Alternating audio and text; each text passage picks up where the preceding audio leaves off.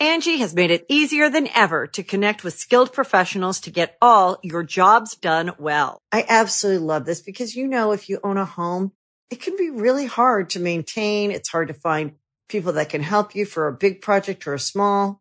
Well, whether it's in everyday maintenance and repairs or making dream projects a reality, it can be hard just to know where to start. But now all you need to do is Angie that and find a skilled local pro who will deliver the quality and expertise you need. Angie has over 20 years of home service experience and they've combined it with new tools to simplify the whole process. Bring them your project online or with the Angie app, answer a few questions and Angie can handle the rest from start to finish or help you compare quotes from multiple pros and connect instantly, which means you can take care of just about any home project in just a few taps. Because when it comes to getting the most out of your home, you can do this when you Angie that. Download the free Angie mobile app today or visit Angie.com. That's A-N-G-I dot com. If you're an athlete, you know the greatest motivator of all is the fear of letting your teammates down.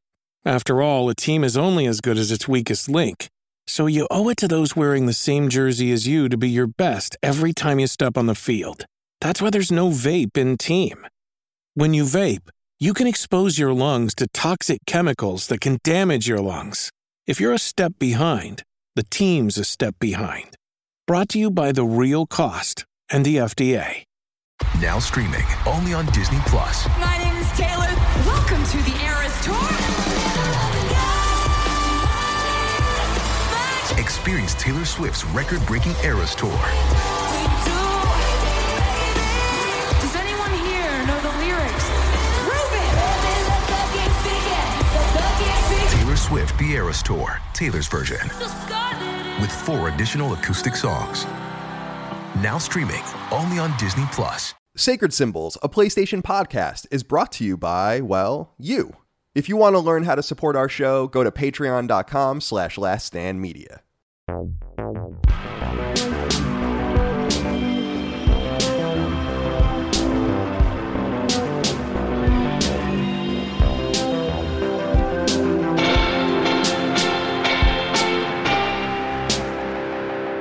and salutations. Welcome back to Sacred Symbols, a PlayStation podcast. This is episode number 161.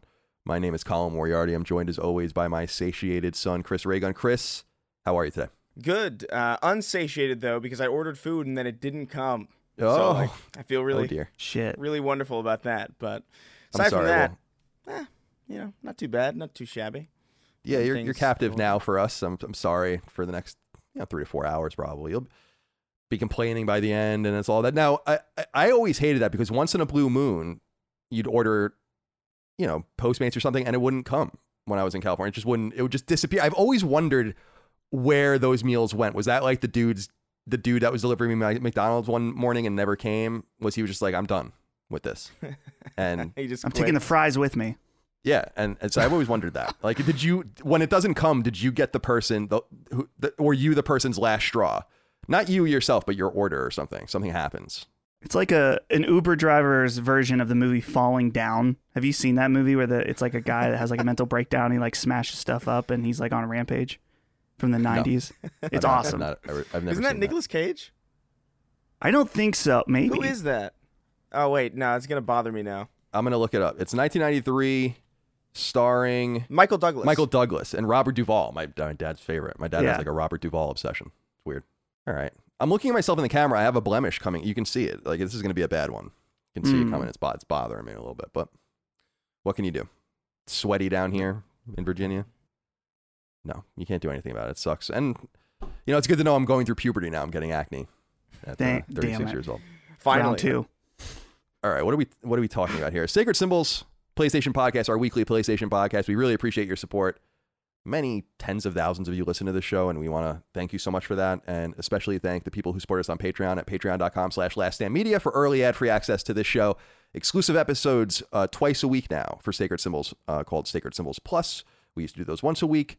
A recent episode we did included, uh, I brought on Rick Hoeg, or as I like to call him, Richard Rick Hoeg to talk about the Activision Blizzard situation from a legal point of view. We actually made that video free for everyone immediately because of the subject matter. I'd like to follow up with him. We're going to talk about them in a little while, what's going on over there, and we'll make that episode probably free as well. But we have others coming up, including one I just watched yesterday.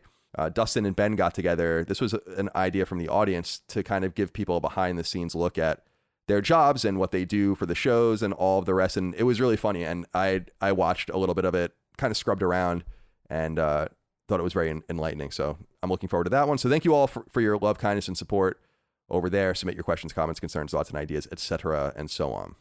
Now we have a few corrections to get through, but before we do that, uh, Aaron Malin wrote in and said, "Hey guys, first time, long time. Not a question, but I just wanted to say that I really enjoy the fact that you guys don't get games early for discussion on the show." I found that with all the other gaming podcasts I listen to, the conversation around new game releases is done before I've ever had the chance to experience the game. Most recently, with Ratchet and Clank, every other podcast seemed to have their big discussion on the game the week leading up to launch. The following week, when the audience actually was able to play the game, there was barely any mention of it except an acknowledgement that the game was finally out. However, the discussion on Sacred Symbols happened while I was playing and gave me a sense that I was playing alongside the three of you. That was incredibly enjoyable and actually enhanced the experience for me. Just wanted to shout that out and let you all know that I appreciate it the way you do things. Thanks for everything. Thank you, Aaron. I wanted to point this out because, you know, guys, I was thinking about this, about how much of a huge advantage it actually is for us to not, or to kind of just forego access and or depending on the company just not get access. I'm a big sports fan as you guys know and it reminds me of like if you were only going to talk about a game before it happened, right? Like part of the the zeitgeist and the flavor of a game is the experience that everyone kind of has together with it, whether it's conversational or just with trophies and achievements or online or whatever. And so I wanted to just acknowledge that because I think it's just it's great that people that's resonating with people because I've started to realize that not only is it a stress-free burden for us now to to remove that we don't have to hit embargoes, but that it, actually the audience kind of likes it. So it's kind of nice, and I just wanted to point that out. I wanted to appreciate Aaron uh, for writing in, and I also wanted to say, guys, thank you all for your kind words about our difficult conversations the last few weeks. I don't know if you guys have seen them or heard from them. I've gotten a lot of DMs a lot of private messages, but of course, public messages too. We're talking about difficult situations like China, and we're talking about game manufacture, and we're talking about harassment in the industry and all of this. And we try to take a tactful and comprehensive approach to these things. And so we appreciate that you guys are that's resonating with you as well. Yeah. All right. A couple of other things to correct. I know I'm going on and on here, and we'll get everyone else back in. I just wanted to say so I've shouted out the uh, the site Video Game Chronicle before, big fan of this site and it's fun because it's basically just a, it's a website a video game website that you would expect from a video game website it, it gives you the content that you want just straight to the point very little political stuff breaks a lot of news well we gave him a shout out and andy robinson who's their editor in chief actually reached out to me which i appreciated and he, he said that he appreciated our shout out but he wanted to make a point i, I talked shit about ReedPop in association with them, as you guys might recall, because I was like, they own them. But this isn't true. Actually, they're just commercial partners with them, and they wanted to point that out. So I wanted to clear the record because they, they thought that that was important enough for me to clarify publicly. And uh, ReedPop obviously sucks. Um, so we wanted to clarify that. And that just makes VGC even better. So thank you, Andy and company over there, for your kind words. And speaking of Andy, Andy wrote in, but a different Andy.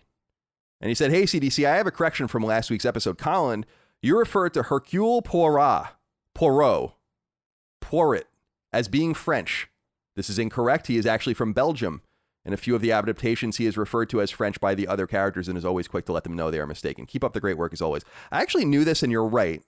I'm sorry about that. But you have to understand France and Belgium are essentially the same thing.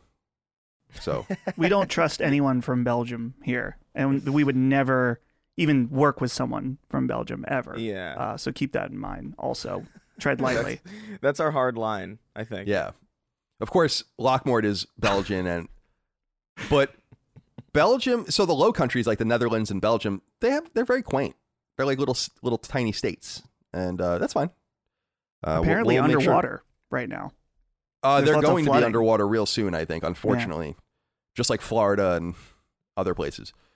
So uh, stop polluting. That would be nice as well. But yeah, we wanted to acknowledge that. I refuse to say that name otherwise in the proper French pronunciation. Thank you for writing in. Okay. Boys, I think you're going to like this next question. Edwin Magana wrote in, said, What's up, Sacred Symbols Clan? I peeked in on my six year old son playing Fortnite. To my surprise, he was trash talking and saying he's been clapping noob cheeks all day. I almost fell down the stairs laughing. I proceeded to walk in and discuss his cheek clapping tendencies. He stated it was simply the act of killing someone in the game. Granted his innocence, I'm worried that if I forbid it, he will seek the true meaning and consequently soil his young mind. Should I leave it alone and let the kid have fun? What do you say, gentlemen? this is an interesting question. Chris, I, I want to go for with you to you with this first. He's uh, clapping noob cheeks, the six year old boy in Fortnite. Should Edwin alert his son that he should not say this or should he just let it go? Because there are dire consequences with both choices, unfortunately. This is a bit of a Hobson's choice. Uh, let it go.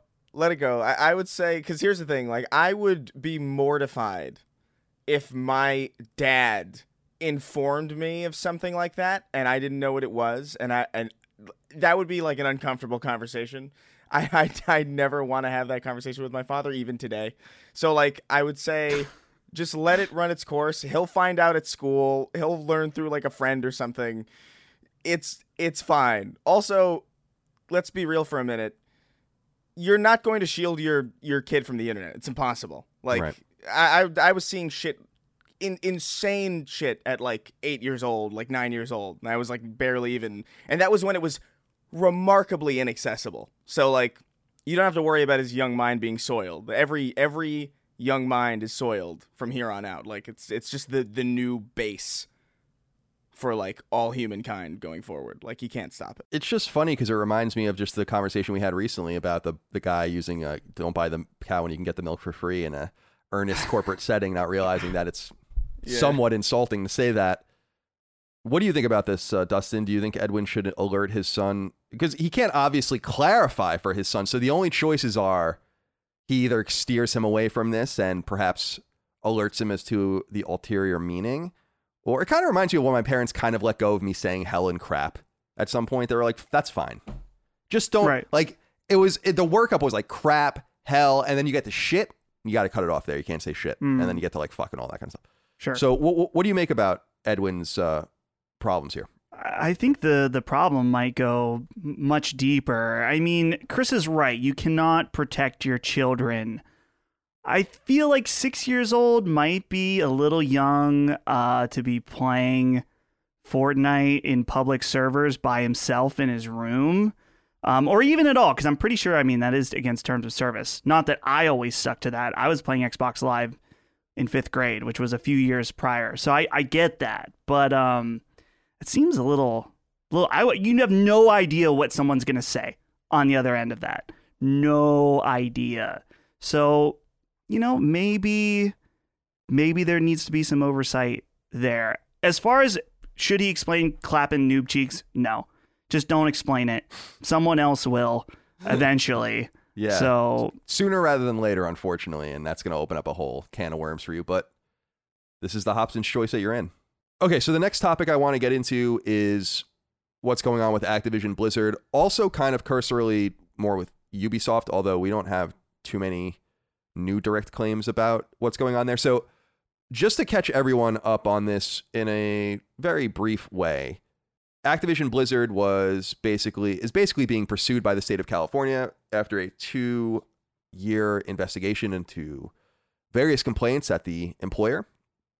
And what they found was a pretty toxic situ- situation that seems to combine something like casual sexism and sexual harassment in certain cases with an unequal treatment of the genders, like men and women being treated differently on terms in terms of their pay and promotional kind of trajectories, which is really important, of course, in the in the world of in the corporate world, and then of course, and this is something that Rick brought up on our aforementioned video in on this that their third part of the complaint is actually one that people aren't talking about too much, which is that Activision failed to do anything about this stuff.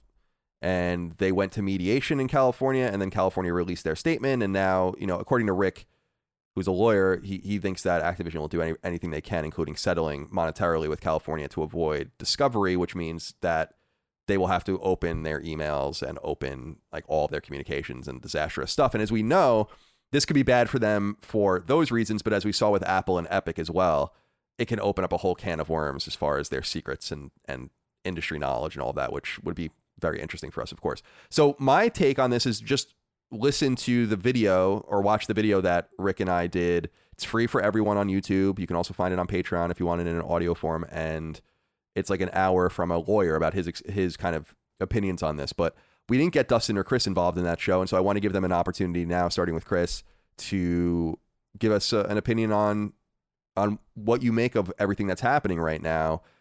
Uh, I saw your recent tweet about the the so-called Cosby room that I guess was at BlizzCon. Yeah. This is an interesting one in particular. We could talk about it in a little while, but I I, I want to get your your take on this. What's happening? I don't know, man. It's it's like it's it feels like I mean, I tweeted it just feels like comic book villain shit. Like it's it's just some of the most comedically it's almost so egregious in some ways that it, it doesn't even feel like it could possibly be real, but it is. You know? It's just this weird there's so much shit that happened, like and that's been brought to light lately, uh, or through this lawsuit, and just it brings a lot of other things into context. Like a lot of older videos were circulating about like uh, there was this one specific uh, panel I think at like BlizzCon 2010 where some woman went up to the mic and was just like, "Hey, just curious, when are we gonna see like you know character designs that don't look like they're coming out of a Victoria's Secret catalog?" And they just bullied her like on stage in front of like the entire convention. It's like, dude, I, like even if even as somebody like if you disagreed with the general complaint, just the idea that you would treat like a fan that way is just so so weird. Like I it's it's rough, man. It's it's a rough situation, but uh I mean Blizzard had I mean in my opinion, Blizzard hasn't done anything worthwhile in a while, so we'll see. We'll see what happens. Yeah, it it sounds like there was a like an organized walkout. I thought it was kind of interesting cuz Activision was like I thought it was totally totally needless because Activision at that point was like, we we support you and we're paying giving you paid time off for the, the strike or whatever. And it's like these are all salaried employees. I don't think they're really looking for like you to support. They're not going to put in the hours. You fucking idiot. You know that's what I was. Uh, I'm like, you ever work in a corporate environment before? It's not you're not punching a clock. You like send an email to someone and you're like, can I take this time off? And then they're like, yeah, let's see. And then they put in the schedule. They're not going to. So I thought that was that was a little strange. But they also did write a letter. I think Bobby Kotick wrote and quotes a letter, 40 year CEO, of course, of Activision, apologizing for their tone deaf response to it in terms of some things that came from their C suite and all the rest. There's a lot to get into there. The, the BlizzCon thing I thought was interesting because they're claiming, the guys that are involved in this were claiming that the Cosby room, so called, was named after the, as we all know in, in hotels, the ridiculous rugs that look like Cosby sweaters. I, I kind of get the connection.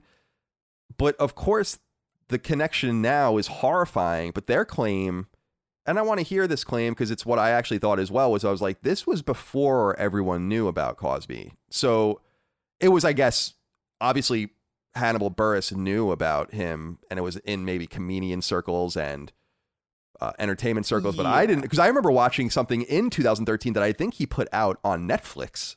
So, and I remember it being bad actually. I remember being like, wow, Bill Cosby is just done. And so I, I want to say that like I wish that we knew more about what was true and what was false, but it seems like it was a completely inappropriate environment nonetheless.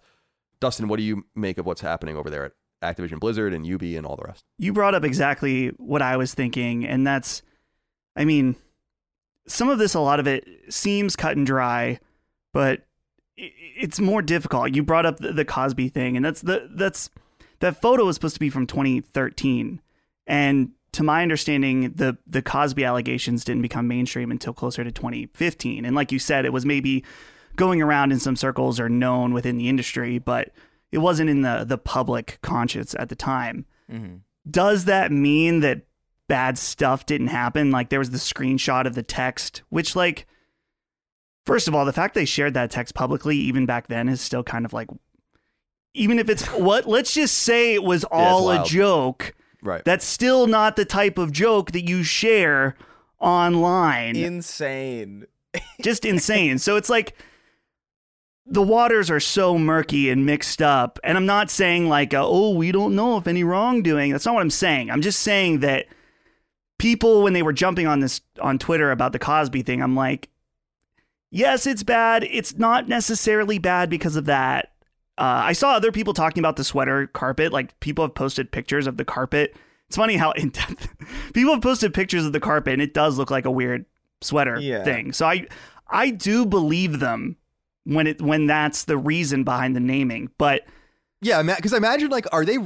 This is this is the one thing I wanted to say where I was like, would they really bring a port? It's like a portrait of the Pope, basically, or like you know, but they have like a portrait of Bill Cosby that they bring with them to these, and they're just flaunting it that much. I that's the one thing where I feel like, all right, I don't know that that's what it seems, but what's clear to your point, Dustin, is some pretty heinous sounding stuff going on, including something that I think Activision swept under the rug, which was the the suicide of this girl. Apparently, Mhm. this woman on a work trip happened in part because I read that the guy brought sex toys with him on the trip, and that pictures of her were circulating amongst people at Activision. So it's like, what the fuck? What is going on? That's totally unacceptable. Yeah. I think I cut you off though. I'm sorry, Dustin. No, no, I think that that I think you summed it up nicely there is that I think that the question with this lawsuit that's going to come down is just that how aware was leadership at Activision Blizzard? Did they take steps to do anything about certain instances or were things swept under the rug? There's always going to be bad people that work at large companies. The question is whether or not the rules are enforced or if leadership is maybe even taking part in some of these things. So Yeah. uh, I'm glad that we have a resource in in Hoeg that uh, is so knowledgeable about that and uh, can kind of steer us the right way. it's a it's it's a mess but i do want to say though i feel like a lot of the, I, I I think a big reason why this is exploding in the way that it is is because blizzard and you know activision blizzard as a as a single entity has just lost a lot of the benefit of the doubt because we know how they react to things that are true we know how they reacted to Blitz blitzchung and how they just didn't really apologize for that, even though it was very clear what happened and very clear what everybody was upset about. So when they say things like, oh, the California suit against us is uh, irresponsible and nothing untoward happened or whatever, it's like, well, we know. We know that you've already displayed a tendency to be outwardly dishonest. So what reason is there to believe you at face value on this on this front, especially when this is not a particularly unbelievable thing that's happening. Like it's not like it's uncommon in the industry or uncommon in general. Like it's it's a pretty documented thing that's happened time and time again. It's several other publishers. So like why would th- why would the people that like treated the the Blitzchung situation the way they did, why would they be exempt from this specific litany of allegations? Like I just don't they don't have the benefit of the doubt of the community anymore in the same way that they might have in 2013 or, or 2010 or even 2015 or 2016 when Overwatch was was popping. They just don't have that. Yeah, I was going to say just to remind everyone if they they don't know, the Blitzchung thing was about I think Hearthstone and Mhm. kind of Blizzard stepping in to suspend this pro Hong Kong streamer, I think, or or commentator that to, to kind of appease the Chinese forces that be, stopping their game from being streamed and, and played in China. Dustin, do you have something else to add? No, no, You yeah, look, you, look eager. Like you, sometimes you you look at atten- You look so attentive I'm listening. that I almost want to kick it over to you. I'm like, he has something to say. no, He I something on his mind. No, you covered it. I, Blizzard, they, I, I was saying this to Ben the other day. I'm like, they have had a horrible 12 to 24 months, uh, and it just does not seem to be getting better. And I'm, you know, seems like a lot of it's justified, but who knows? Yeah, we'll see. I, I'm skeptical of anything Activision says. Ultimately, I did say in our conversation with Hoeg that I'm I am intrigued by Activision's bullishness because they've known this has been coming for a while. They were in mediation privately, so they knew, and they still released a statement. And it's their right to say like we don't we're going to defend ourselves. We don't feel like a lot of this is in context. And I was saying to Hoeg, I'm like, what is that all about? Is that does that indicate that they know that California is activist in some way? or does that know and so they feel like they can just pierce a hole in it and be done with this or is that them saying like we we have a real defense of this i'm skeptical that they do considering i'm skeptical they have a defense of some of it considering the pictures we've seen from blizzard I don't know what's going on at like. It's interesting. You're not hearing. I mean, I, I don't know if I'm missing it, but you're not hearing much about like Raven or Treyarch or Beenox or any of the other former current studios. It's really Blizzard and Activision, the publisher. So I'll be interested to see more. We'll be keeping an eye out. Like I said earlier in the show, we'll probably have Rick on soon again to just kind of reassess everything with all the new information. Because unfortunately, when we put that video up, like a day or two later, there was a whole new deluge, another chapter, as it were. So we'll keep an eye out for that. Angie has made it easier than ever to connect with skilled professionals to get all your jobs done well. I absolutely love this because, you know, if you own a home, it can be really hard to maintain. It's hard to find people that can help you for a big project or a small. Well, whether it's in everyday maintenance and repairs or making dream projects a reality, it can be hard just to know where to start. But now all you need to do is Angie that and find a skilled local pro who will deliver the quality and expertise you need. Angie has over 20 years of home service experience and they've combined it with new tools to simplify the whole process. Bring them your project online or with the Angie app, answer a few questions and Angie can handle the rest from start to finish or help you compare quotes from multiple pros and connect instantly, which means you can take care of just about any home project in just a few taps. Because when it comes to getting the most out of your home, you can do this when you Angie that. Download the free Angie mobile app today or visit Angie.com. That's A-N-G-I dot com. All right, guys. Uh, Abandoned, real time experience only for PlayStation 5. This apparently has been published, and I was reading there. I'm, I'm, I'll get it later this weekend. I don't care right now, but I was reading their tweet from just a few hours ago when we were recording this, and it says the real time experience is live to preload worldwide, except for Japan and China. For those who can't find the app, here are some instructions. In the PS Store, head over to Collections, then Abandoned, and then you like. So you have to like go into this weird. I don't know. I don't know. I I don't know. We have this letter from uh, Zach Apuzzo said, "Dear blue balled bitches, Blue Box has once again stirred the pot with their latest Twitter stunt. How, in any stretch of the imagination, is the blurred eye patch wearing man behind the abandoned logo not Big Boss or Venom or Solidus Snake? What is going on here? Also, the blurred letters above the abandoned logo could very well spell "Welcome to Silent Hill" in a very Kojima-esque style. What is going on here? He asks again. Now, the weirder thing about this, when I saw that picture, I was like, yeah, I was like so when I saw that picture, I was so mad Yeah. that I, I was like, come, because I'm not even a huge Metal Gear fan anymore, and I'm like, come on, man, that's big boss, like that's big boss. And then someone sent me an image of a man with an eye patch from the Epic Game Store, and it is that character. So not only are they using again a pre-made asset, which no games do that are worth anything that like PlayStation would want or whatever. But they made it so that he looks like a Metal Gear character that everyone knows. Uh, Chris, what are your thoughts now? It's infuriating. Uh, like I was also just annoyed. Like it's it's almost like I don't even believe this is Kojima anymore because it's too annoying. you know, like it's not. Yeah, it's it's an interesting point. it's devoid of joy for me. It's irritating the fact that they still have this fucking tweet like that's uh what is it pinned to to their profile that's like we want to set things straight. We have no relations with Konami. Silent Hill is owned by Konami. It's like that's still their their their main tweet, the one that's pinned to the top of the profile and they're like here's a blurry guy with an eye patch. I it's I don't like these guys. Whatever whatever this is, I don't care. Like sincerely, like it's it's annoying at this point. It's not cute. It's not fun. It's not interesting. It's just it's just a nuisance. Stop it.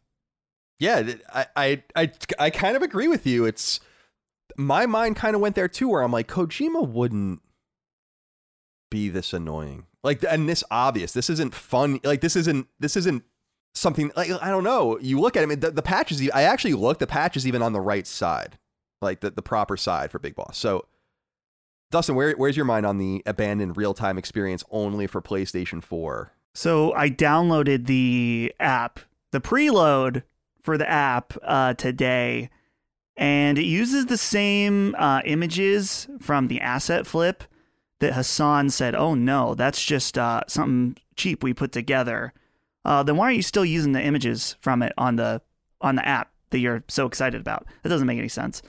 So with this big boss thing, people have now begun to speculate like, well, maybe this goes beyond just Silent Hill. Maybe this goes to, you know, abandon means uh, the abandoned IP from Konami. And this is Sony's marketing stunt to be like, yo, we got Metal Gear, the Bluepoint remake we've been hearing. Here it is. Here is Silent Hills, and it's partnering with Kojima. Here it is. Big conspiracy theory. Big conspiracy theory stuff here. Like this Keep that's like more. full on full on metal, you know, tinfoil hat stuff. You got to be careful though. I mean, dude, the thing with the ha- they're either we we've been saying this over and over again, but I think it's important to iterate. Either uh you know, this is the craziest weird meta level marketing that has ever happened or Hasan is a fucking idiot and is just like burning the earth to the ground and is ready to be uh I, I don't want to say like we we wouldn't wish harassment or attacks on anybody, but when you do this stuff, it's like I I at least understand why it's happening. So I don't know. But it, it just needs to happen at this point. Konami is coming back to life. We see it, and uh, there's something interesting, Chris, that that I noticed on uh, on the abandoned. So it's the abandoned real time experience only for PS5. Now I've put out two trailers or multiple trailers for the two games I've worked on. We use the logos. The logos have their own trademark things after them, and you have to keep them all in. There's all these rules. But they at the bottom of their trailer, it's they have the you know circular copyright 2021 blue box game studios, and then it says PlayStation Family Mark and PS5 logo are registered trademarks or, or trademarks or trademarks. What I don't know, Sony uh, uh, Interactive Entertainment Inc. And I'm like, that's something Sony puts on the bottom of their of the trailers that they like approve and that they stamp themselves that are not necessarily from their own IP. So they are involved in this. Like I feel like their silence on the if I were them, I'd be I'd, I'd come out and say like we need to people are going to be really mad if this isn't what it is and if you see a partner doing this shit over and over again at some point you got to be like you can't like I don't know what you're thinking your game has nothing to do with this stuff and now you put out an image of basically big boss and text that looks like it does say welcome to Silent Hill above it like I don't I don't know what else what else to say here so it I am also angry about this, but I am so intrigued by it because I feel like it's got to be something. I, and I can't help but put the equation together. Like this vaunted August event we said might have been delayed because of Call of Duty and all these other things. Konami coming back to life. Another, and that's why I kept I kept telling you, Dustin, to keep going, keep going, because what would be the next franchise to come up would be Castlevania, and there is a recent ratings leak for a Castlevania collection that they've not Right. acknowledged. So it could be part of that as well. And I don't know. Right. Well, Sony I don't, I don't know. Sony has stepped in uh, specifically that uh, Symphony of the Night port with Rondo of Blood. That was a Sony specific port uh, because they they, used they paid for it and they used the I want to say it was like the PSP version of something, but so Sony has had their you know their their filthy little hands on Castlevania recently in some capacity. And Metal Gear was a PlayStation centric or PlayStation exclusive franchise from Metal Gear Solid to Metal Gear Solid 4. So it's not like they don't have some sort of connection there. The games came out later to Xbox. The original Metal Gear, I don't think ever came out on anything else other than like the original Metal Gear Solid. Obviously, Metal Gear and Metal Gear 2 are different games. So they have a relationship there. They're well established with each other. Of course, Konami is friendly with everyone. The Castlevania Advanced and DS games are Nintendo games. So we'll see what happens. But I don't know. I just don't know. And and but there's more because Nick M wrote in and said, "You all see Norman Reedus' Instagram post with him and Robbie the Rabbit from Silent Hill, Chris." I did. I did see it. It's it's a really unsettling image too because it's like the the uh what is it? The resolution of it is so fucked. I don't know, man. I'm just annoyed. I don't care. Just like just just tell us what the fuck. I don't. I I'm tired of the game. You know the meta game here. It's not fun. It's drawn out. It's too windy. And there's no way. Look, let's. There is no way that whatever this is is going to be worth this amount of like just tedium. Like it's just not, even if it's like some insane shit. Like, oh hey, here's uh here's a Konami collection. It's fully remastered. It's like, okay, cool. Like I, I don't know I don't know what what what do you think they think justifies this? You know? Because I, I can't imagine it. I really can't. Maybe that's just me, but I, I can't help but also avoid this this thing with Twitter guys where I've interacted in my I've been in the industry for like almost 20 years. I've interacted with a lot of people from around the world. I've interacted with a whole lot of Japanese people, Japanese native speakers and Japanese people that learn English and kind of the awkwardness of English spoken by different people around the world, right? And how that kind of plays out. And that's just that's just the way it is, right? So Mhm. a European learning English might sound or make certain mistakes. A Japanese person learning English might sound a little bit differently and, and make some different mistakes. And I say that only because if you read the Twitter account, it reads like someone writing English from you know how we make fun of Japanese like the translations for Japanese shit all the time, like uh, please be excited and all of that. I guess that's what I'm saying. If you read their Twitter account, it reads like that. Like all content from the real time experience can be, found online, can also be found online on YouTube and from our website as a HQ video. But we recommend PS5 owners to experience all of it through the app Right. for the best experience. This, you know, what, you don't understand what I'm saying? Like, yeah, it's written a little weirdly. Right. And it's w- written in the weird kind of English isn't your native language kind of situation. And Hasan that we saw speaks English much more effortlessly than that. It's not as awkward, you know? So I just made that connection too. And I thought it was interesting. I don't know if it's true or not, but I don't know. It's, fu- it's fun. I, I agree with you guys. The stakes are so high now that it must be something big or it, it is going to be disastrous for them. I don't no none of no one else. It's not going to be disastrous for anyone else but them. So something to keep in mind. Oh, Dustin, what did you think of the uh, Norman Reedus thing? So Right. this this rabbit Yeah. character apparently is from Silent Hill. Well, the weird thing about that post was it looks like he screen captured it because you can see there's like a an Instagram branding thing on it that appears twice, like a button almost. I, I don't remember exactly what it is. So yeah, yeah. so he either saw it and was like, "Ooh, this would be fun to post," but he didn't. I don't think he credited whoever did it. It was just like slightly odd, and it's like, I don't know. Maybe Norman Reedus is totally out of the loop, but I also don't really believe that either. I doubt you that. know, Yeah, so. And well, people were like, "Oh, look, Kojima liked it, liked the the picture," and I'm like, "How much you want to bet Kojima likes all of his stuff? Kojima has his boys that he he and he supports his boys. You know, he goes he goes out for them. So I'm willing to bet that Kojima liked all of his tweets or his his Instagram posts. Maybe not though. Yeah. Okay. One other thing I wanted to bring up here. There are a couple other things I wanted to bring up, I guess. We'll let Anu Sakani introduce it, though. He says, Heidi Ho, Sacred Symbols crew. The existence of a new studio was confirmed. That's No Moon from Activision and PlayStation alumni. They also confirmed their first game will be a narrative driven third person action adventure title, and they also received a $100 million investment from Smilegate. I have to ask, what do you think they're cooking up? The name has some people guessing this is a Star Wars game, but I'm always down for a new IP myself. Keep up the phenomenal work, you three. Much love from the Pacific Northwest. So the That's No Moon, of course, is uh, a reference to Star Wars: A New Hope. I don't think that that that means that it's a Star Wars studio. I actually think it's a it's a I think it's a pretty bad name actually. I agree, But uh, I think it's annoying. yeah, but Yeah. Smilegate is a Korean stu- uh, Korean publisher of games, very big and well respected over there, and of course they have their tendrils and stuff over here. We know them most for Crossfire and a lot of the stuff that's happening with Xbox, but they founded the studio, and I was looking at it. There is some, there are some notable people in it. Taylor Kuras- Kurosaki is there, and he was a long time Naughty Dog exec that worked on Uncharted and The Last of Us.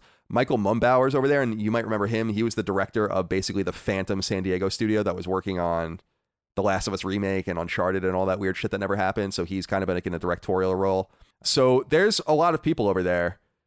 Dustin, does this do anything for you? I was originally going to write it up, and then I'm like, I don't, I don't want to be your marketing tool to get people hyped for your studio that's going to release a game in four years. We'll, we'll let everyone know you exist, but Right. I don't know that it's more notable than that. My, I think we, I mean, we touched on it. The name, I just don't. I like names that are like an homage to something. This one is too on the nose for me. Like, I feel like maybe No Moon Studios would have been better, but I don't know. It's it's just a name, so it doesn't really matter. That's true. And I've said in the past that naughty, I I hate the term not name Naughty Dog. I hate it. Yeah, But I don't really doesn't- like it that. doesn't either. mean it doesn't Aw. mean yeah. It's well because I just I don't know it, it. I don't like that name. But I kind of do. Chri- Chris, what do you make of this? Uh, That's no moon studio.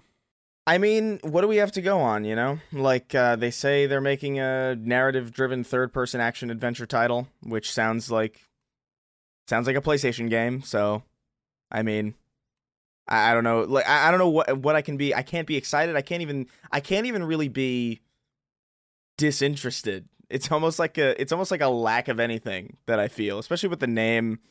Granted, not that big of a deal, but I can't I I can't get that excited or or interested in this. This is just the same thing as all these other studios that are announced like way before there's really anything to show. It's like just tell me when you got something. I don't whatever. At least they didn't like at least this wasn't like some kind of like big thing. It wasn't like, "Hey, that's no moon. We're here. We're on the scene now." At least it wasn't like that and it was just like, "All right, here's you know, this exists."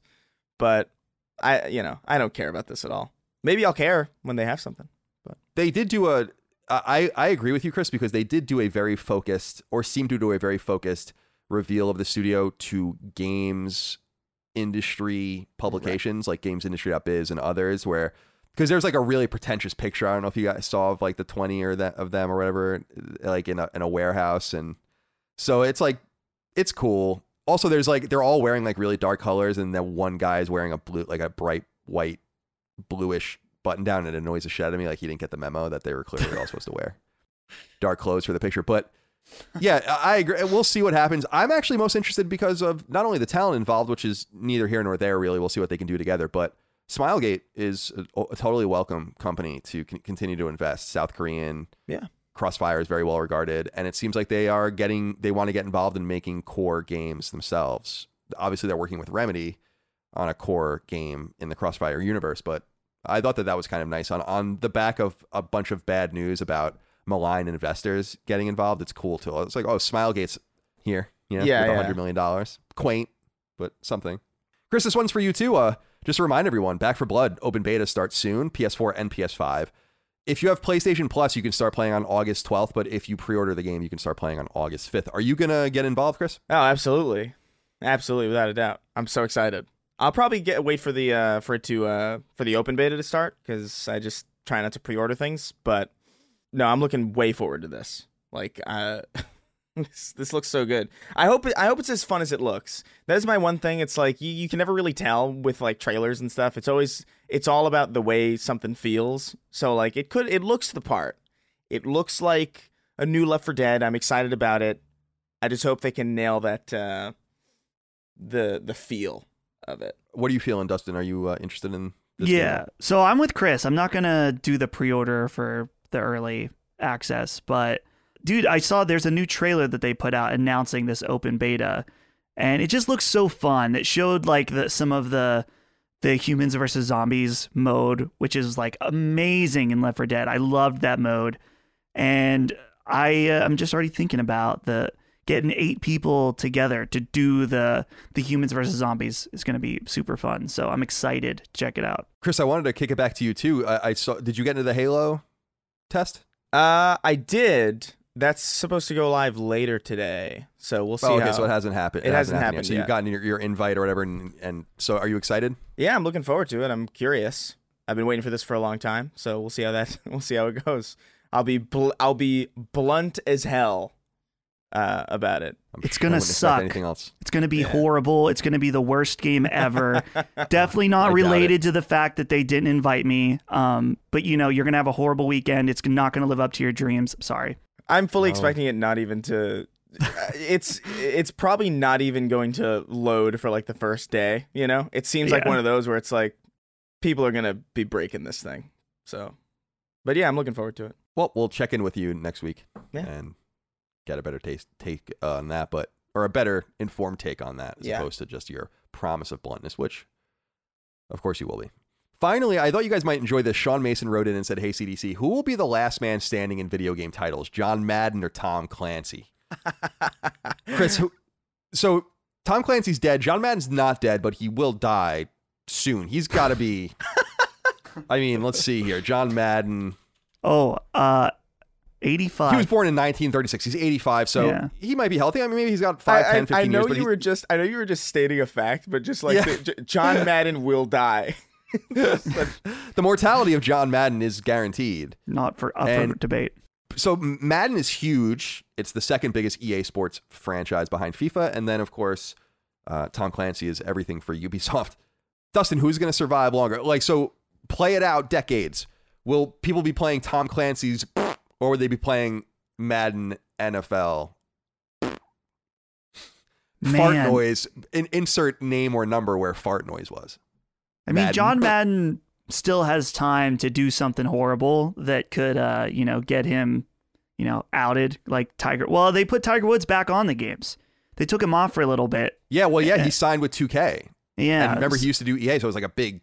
It's a big. So he's we're going to talk about that in a little while, actually. But I, my gut says we will see more Tom Clancy games than John Madden. I think John Madden give it, you know, after he dies, maybe another ten years, and then he'll be he'll be out. But you know, maybe they'll replace him with someone else. For, or, should- but he's such a legacy with that brand too. That's what I'm saying. Like, I, I, I, I don't don't know. know. about that because people don't. People, call, you know, FIFA, NHL, Madden, Right. right? Like, like they don't call it NFL football or NFL. They call it Madden. I don't think. I actually totally. I think Madden will be the name forever. I, I think Tom Clancy might stick around for. I think we're looking at decades out. By the way, these names still being used. Chris, what, what is your take on this Madden versus Clancy? I- I think Madden will definitely will definitely outlast because because Tom Clancy is so clearly a name, you know, and I feel like at some point they might actually be like, ah, ah, you know, it's probably we're not really seeing any benefit from using Tom Clancy's name because what benefit really could there be at this point, especially because they continue to devalue what that branding even means. Like I almost feel like they're working. I almost feel like they're intentionally devaluing the brand so they can stop using it.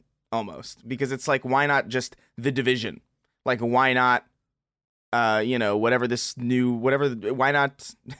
Whatever. I, I can't even think of the other fucking. What is it? Rainbow Six? Is it Tom Clancy's Rainbow Six? It's not, right? Yeah, that's the no. It is. That's the point. Is that all of these things are because remember it, it began with like more. It, it began with the Clancy classics, right? Like Red Storm Rising. I mean, that's where Red Storm Entertainment came from. Yeah. and we had stuff like Hunt for Red October and like the Clancy classics. And then yeah, they started getting in because he wrote Rainbow Six, he wrote all this other stuff, and that's where all these series come from. But I think you're right, Chris, because I think this is the key point in what I was saying to Dustin. No one, as far as I know, I, I started playing Clancy games probably with Rainbow Six and Rainbow Six Three, especially on Xbox. No one in my life ever called it like, oh, you want to play Clancy or you want to play Tom Clancy's Rainbow Six or you want to play Broken? You, you say like you want to play SOCOM, like in in that world, right? You want to play Siege. You want to play Madden. You know, it's it's it's like Kleenex, right? It- Yeah. it's just Madden means football game. You, you could you could actually argue that Madden means football more than football does because football to a lot of hmm. people means soccer. yes, But. Yes. no one Yes. thinks that Madden means anything else other than American football, which is a terrifying realization that I just had. That's but- an excellent point. Excellent point. And very true. Yeah. Yeah, we should almost start it as a vernacular, just referring to it as Madden so people know what we're talking about. so I don't have to use words like footy. Oh or my anything like that, I'm not saying that. No. Please well, I don't. just did say it, I guess, so it's a little late. Footy. Yeah, that's what you know. That's like a that's like a nickname for soccer. You know, football, Right. foot, footy. Well, if soccer is footy, then does that make football handy? In a way. Oh man. I just don't have know. Contempt wanna for talk this about this. conversation. Something to think about. Something to think about.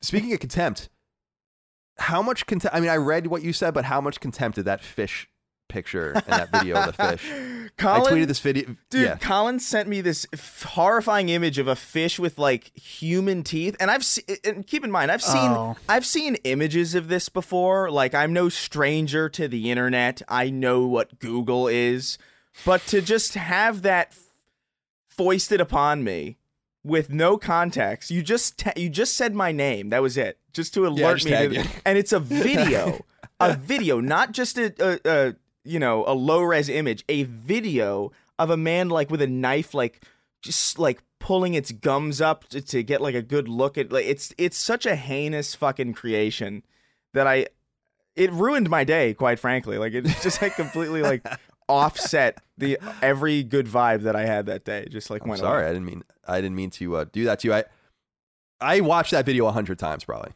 Just I just in mesmeration. I couldn't believe what I was seeing. That fish has human teeth. Yeah, It has human teeth. yeah, they're disgusting. As is anything that comes out of the ocean. Quite frankly, like it's it's a it's a just a sick sick place. I'm bad. I'm glad to rather beat that horse into the ground and just remind everyone, and I'll throw it into the ocean itself, the fucking corpse of the horse, because I don't care about the ocean. I've said before it should boil away, and so all of the creatures in it are killed, and only then will we have true freedom on this planet. Dustin, look at the video if you want, if you dare. No, no, I'm good. I, you know, I momentarily went to Twitter and then thought, do I really need that in my life today? And the Yeah. answer, no. Don't worry, Dustin. I'll about send it to you. Okay. And at like 2 a.m., text from Chris. yeah, send it at the most coming. inopportune time, please. I will. All right, guys, let's get into what we're playing. Chris, we'll kick it over to you. It says you're playing Dying Light. Yeah, yeah. I'm still, I'm still, still jumping into Dying Light. Still uh, doing some co-op with some friends of mine over on PC. Just because, you know, I got a lot of uh, planning to do. I'm moving soon, so, and also just I'm, I'm super busy outside of that. So like, I, I- keep trying to start a Plague Tale, but I can just tell. Like, I'm just like, I'm never like, I gotta start it when I'm like in a good zone and I have like a, a night that's free of worry, which is very rare just so I can like sit down and absorb it. Because I know it's a very atmosphere heavy experience and I'm fully expecting to you know not necessarily be grabbed by a gameplay first experience when I play a Plague Tale. So I need to tailor myself to that but I'm working towards it. But for right now I'm still playing Dying Light co-op it's fun man like I'm I, it kind of bothers me that it took me this long to realize how fun it was because Colin would always talk about it and I tried it a while ago, and I don't know, I wasn't feeling it. Like it was just the single player was like, the story was just a little annoying. It got in my way a lot, but playing with friends is like sincerely freeing because it doesn't. You don't have to worry about what the game's trying to tell you as like a narrative. It's like it lets you focus on the gameplay, and the gameplay's really strong, and it's it's really enjoyable. It's such a good free roam game as well. Like you just feel so free to move around and it's engaging and like it, melee combat feels so good. I wish more games would copy that melee combat because it, it feels so chunky and like meaty. It's so good. But I don't have anything else that new to say about it. I'm not that much further into it. Uh, I really spend a lot of my time dicking around and just jumping and doing stupid hardcore parkour around this. That's uh, the that's the best part of the game, dude. I mean, when that game came out, I was I said it at the time. I was it was when we had just started kind of funny. I think I was like, this game is extraordinary. like I don't know why, and it, it it has quietly sold like 10 million copies or something. So it's like a huge hit. But I was like, this game is more fun than it seems, and more fun than it has the right to be. And I think that gameplay, it's just shot like when you hear about it, and you're like, it's first person parkour, and you have to use the triggers and shit. And I'm like, oh my god. I, I actually remember turning it on and immediately trying to change the controls because I was like, that just doesn't even sound right to me. And then you realize, as I've said in the past, when it let the game suggest to you how it wants you to play because you find that that is the most natural motion. And this game is all about the motion of grabbing and stuff like that. And it's it's great. And you know what else is cool about it? I I think it's supposed to take place in Turkey or like a Turkish like place, and you don't see games take place in a Middle Eastern or let's say more Mediterranean type yeah. setting. So I like that. I'm glad you're enjoying it. And we'll keep an eye out for the sequel, which comes out in December if all things go according to plan. Long time in coming.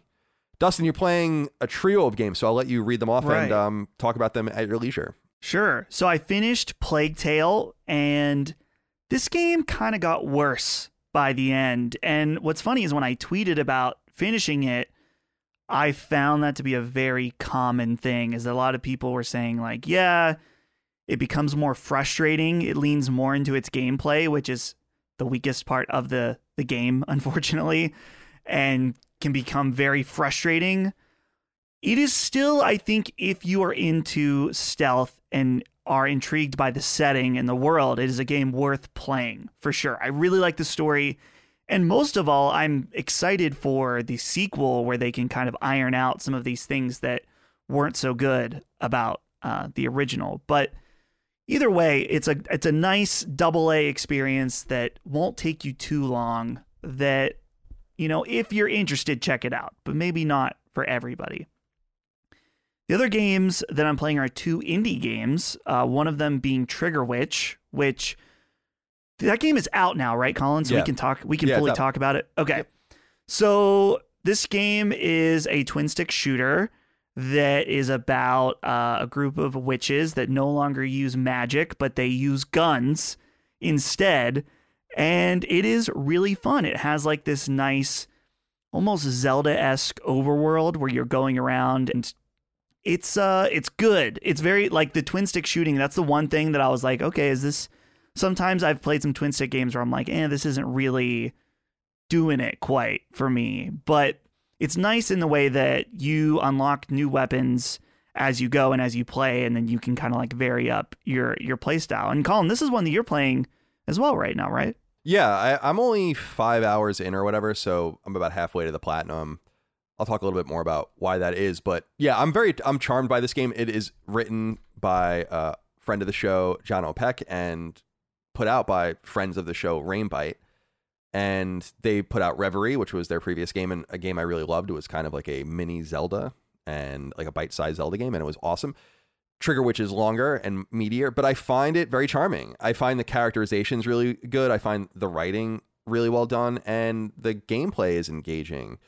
I actually think I stopped it because I was just frustrated one night, and I think I was just getting tired where I couldn't find a key that I needed or something in some place I was in. And I was like, "Ah, I'll just deal with this another time. But I really like it, and I think it's 15 bucks, which I feel is a totally appropriate price for a game like that. If anything, a little cheap for what it is. Right. So, yeah, very well done to them, and I, I'm wishing them the best on that that project. And it's worth noting Right, that that's one right. of the very few games we accepted early codes for because we are friends. The other game I decided to pick up on a whim, and it's called Ender Lilies Quietus of the Knights, which is a I've heard good things about this one. It's a bit of a name there, but what intrigued me about this is I saw this on the PlayStation Store and I was like, this looks kind of cool. It's got uh, a nice anime aesthetic that isn't too much in your face, but it looks pleasant.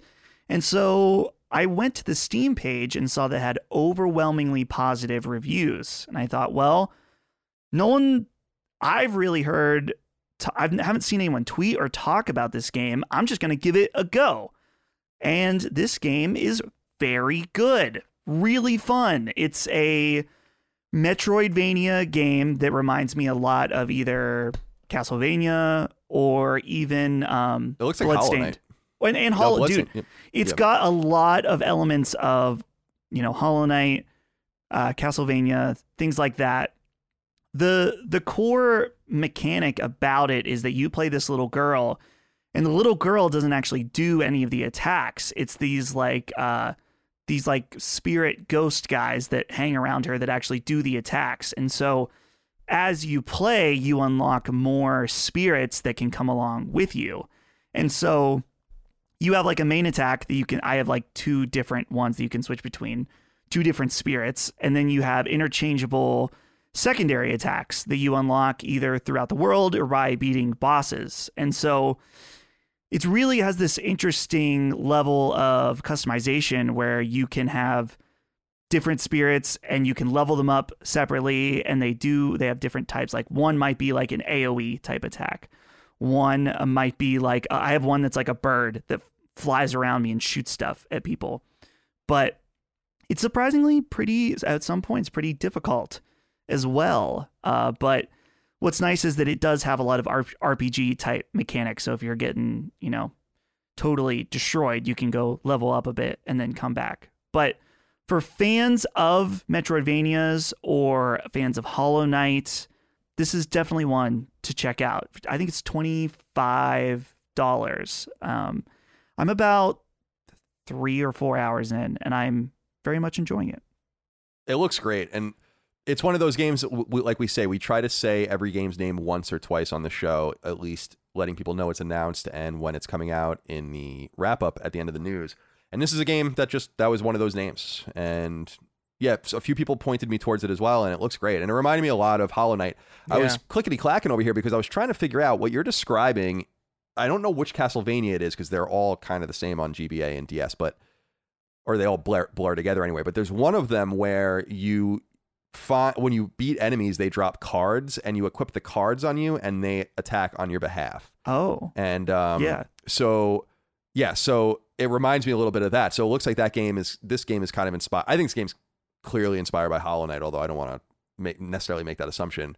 But it sounds like maybe they took that kind of Castlevania, that one Castlevania game's passive attack system, and put it in here as well. Look, I mean, I'm I'm looking at the video of it right now on Steam. It looks awesome. Yeah, it's dude. The, the it's clear the Hollow Knight inspiration. The fact that all of the not all of them, but many of the save points are like benches, which I'm pretty sure that's exact Hollow Knight. Like he, you sit at like a bench and rest for a moment. Um, they're not all benches in this game, but I it, as soon as I saw that, I was like, oh okay. Yeah. Um, but it's um it's good. I like it. I think it's on Switch also. It's like available. I don't know if it's on Xbox, but it's all over the place. I got it on on PlayStation though, so this looks like a really Right good on. Switch game. yeah. Yeah, it do, it, it would it looks like it would be uh, great on Switch.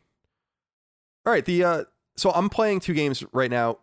One I'm playing is Perils of Baking, which is my studio Lillymo's first game, but I didn't work on it. I'm not going to get too deep into it, but we're we're basically redoing a bunch of it, and so I'm playing through it, kind of trying to figure out what I'm going to do. And I I, I was talking to Barry a couple days ago because I had a total revelation when I was playing it the other night in bed. And so we're excited about that. So I'm just messing around with that on Vita because I never platinumed it there. And yeah, otherwise I'm playing Trigger Witch. But I must say, the last week or 10 days, I've not played very much at all. And Yeah. it's one of those moments where I think I talked about it on the la- on last week's show, certainly somewhere else, but I just don't feel like playing very much right now. I'm not into it. I have a lot of anxiety right now.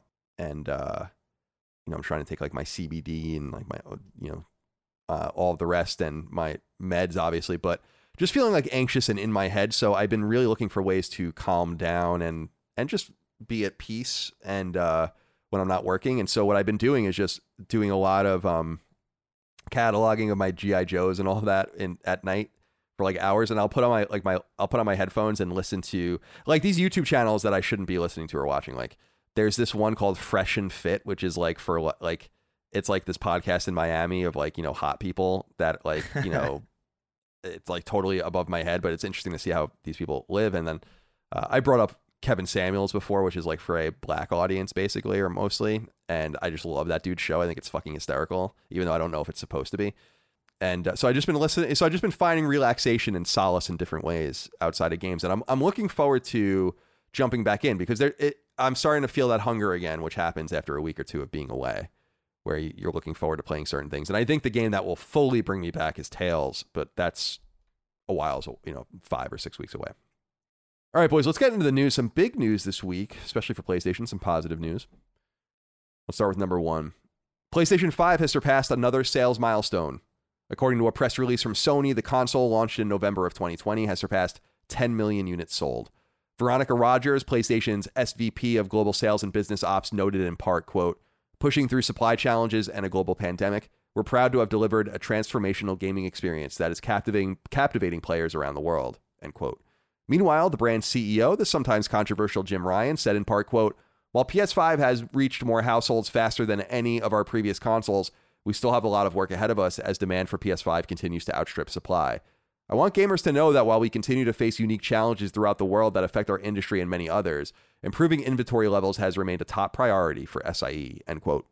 At 10 million sold in about eight months on the market, PlayStation 5 has already outsold consoles like Saturn, Dreamcast, and TurboGrafx 16, and sets Sega's original console, the Master System, in its sight next, along with the Wii U, which it should pass in lifetime sales in the next few months.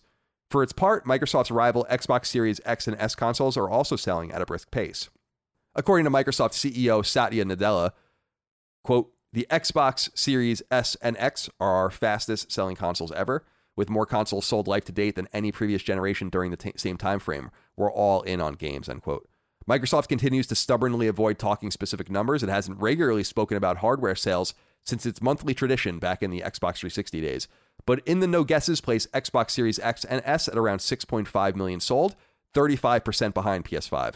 Like Sony, Microsoft also laments supply issues, though evidence indicates that these issues appear to be lifting, at least when it comes to Xbox Series S, which is fairly easy to find.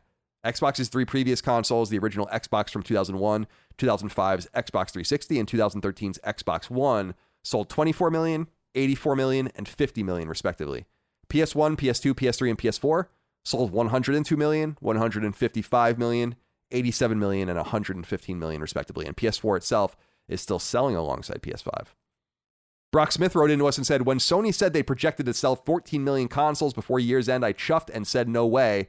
But they announced 10 million sold before the end of July, and now I must say, it seems my, dismissive, my, divi- my dismissiveness was premature. What say you all? Chris, what do you think about these strong sales numbers? The fastest selling PlayStation and maybe home console ever so far. Yeah, I mean it's it's surprising given you know the just the state of the world and, and even just like um, with the supply constraints taken into account, the fact that they've been able to do this is actually like super impressive. I wonder. I, I wonder how long this will carry, but there's no doubt that that's those are impressive. That's that's impressive shit. Like sincerely, like especially especially when you consider the fact that like I feel like I feel like this happens every time a new console comes out, but like everybody always says like ah, you know, who's really gonna buy a new console? It's like it turns out everybody. Yeah. it turns out it turns out literally all people, like basically.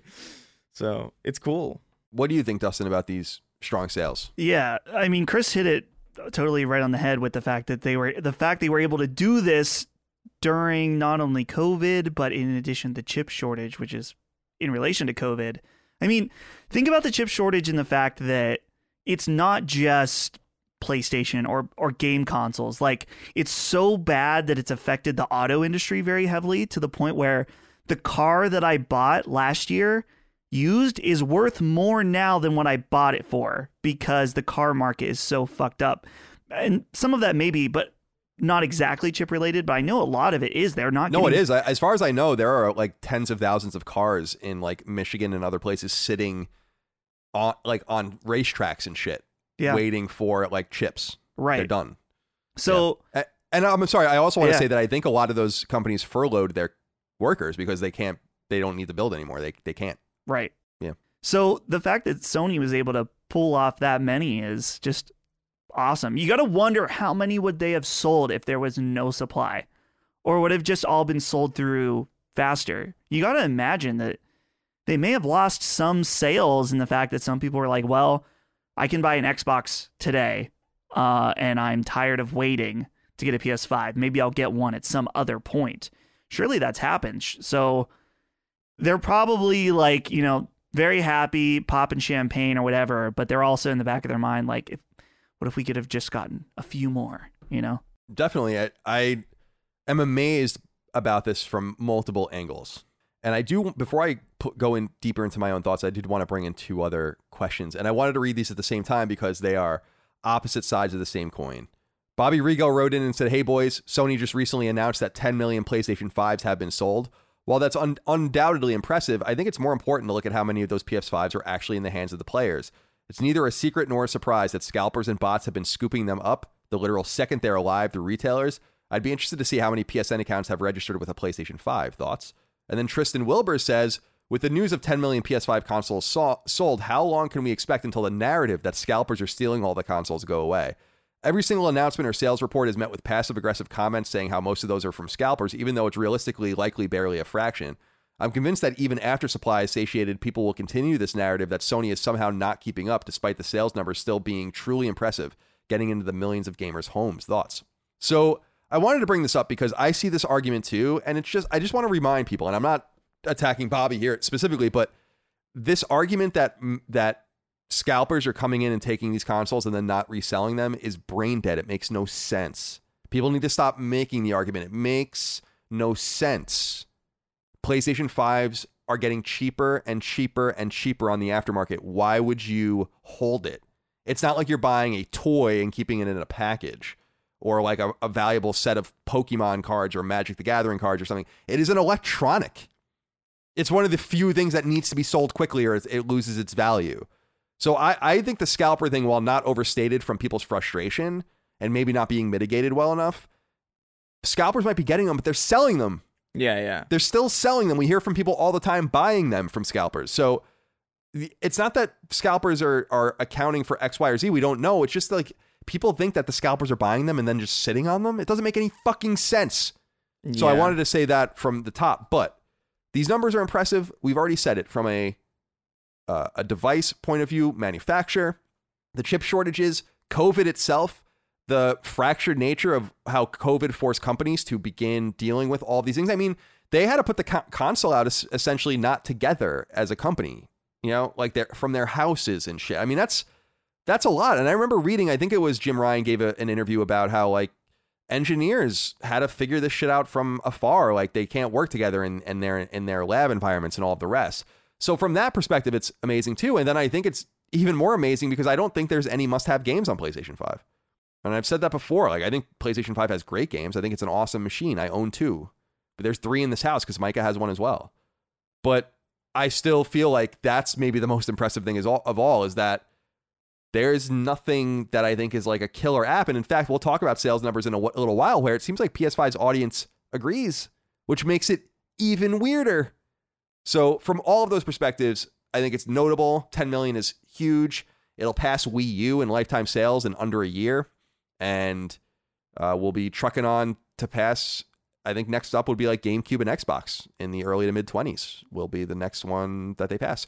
And congratulations to Microsoft, too. They're, they're doing great. It's just that, again, the numbers comparatively are not suitable for them to announce them outright, which is why they don't and why people have to kind of do the math and figure it out themselves. And the, the, the number 6.5 is the number that I think a lot of people are kind of settling on. Hmm. So 35% distant. And I brought up the numbers also if you want to compare the two brands. The highest selling Xbox console has never sold better than the lowest selling PlayStation console.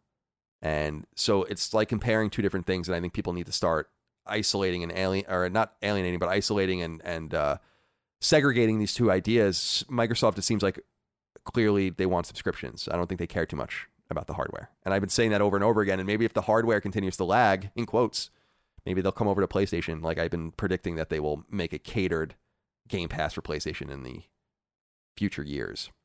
All right.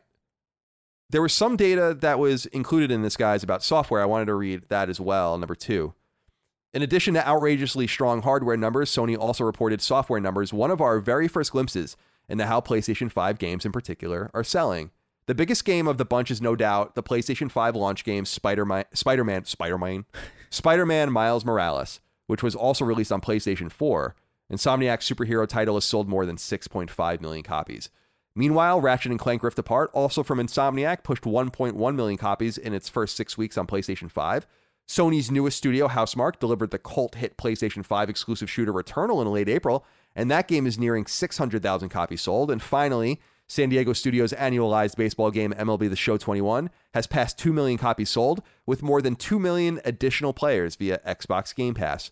Sony's second party partner Kojima Productions likewise revealed sales of its 2019 PlayStation 4 exclusive that later came to PC, Death Stranding. The unusual delivery game has surpassed 5 million copies across both platforms, with the director's cut en route to PlayStation 5 this September.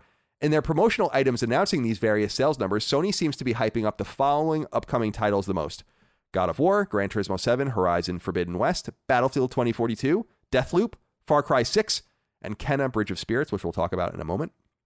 Chris, what do you think about these sales numbers? We know that the Miles Morales sales actually skew to PlayStation 5, which is interesting, but I can't help but notice that the attach rate is still pretty poor for some of these biggest games. I mean, one in 20 people that own a PS5 played Returnal, one in 10 played Ratchet. I mean, those are very strong numbers now, but will be less so later on. So that's what makes it so cu- curious to me about how well this console is selling. Yeah, I, I mean, we've talked about inertia before, and we've talked about just like the general, you know, the general goodwill that people had in the PS4 generation kind of transferring over to PS5 with almost very little needed to convince them to continue.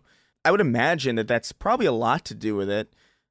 I, I do think a lot of the people who jumped in to the PS4 ecosystem were fairly new.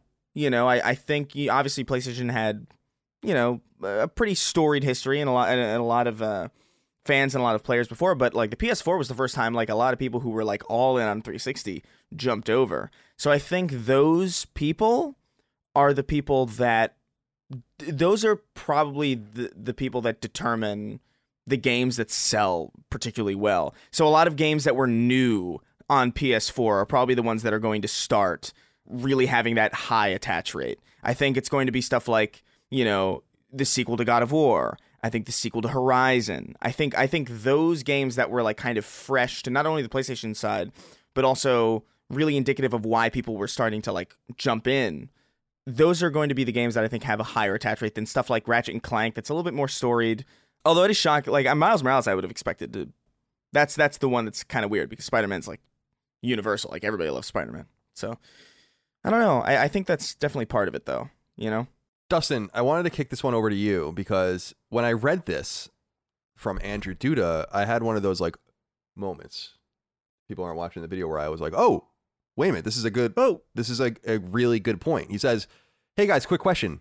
With the recent release of sales numbers and Sony revealing Returnal has only sold 560,000 copies, do you think Sony considers this game a success? For a niche brand new IP, I would say it's pretty solid, but in comparison to other SIE, SIE titles, it's extremely low. Also, what does this mean for Demon's Souls?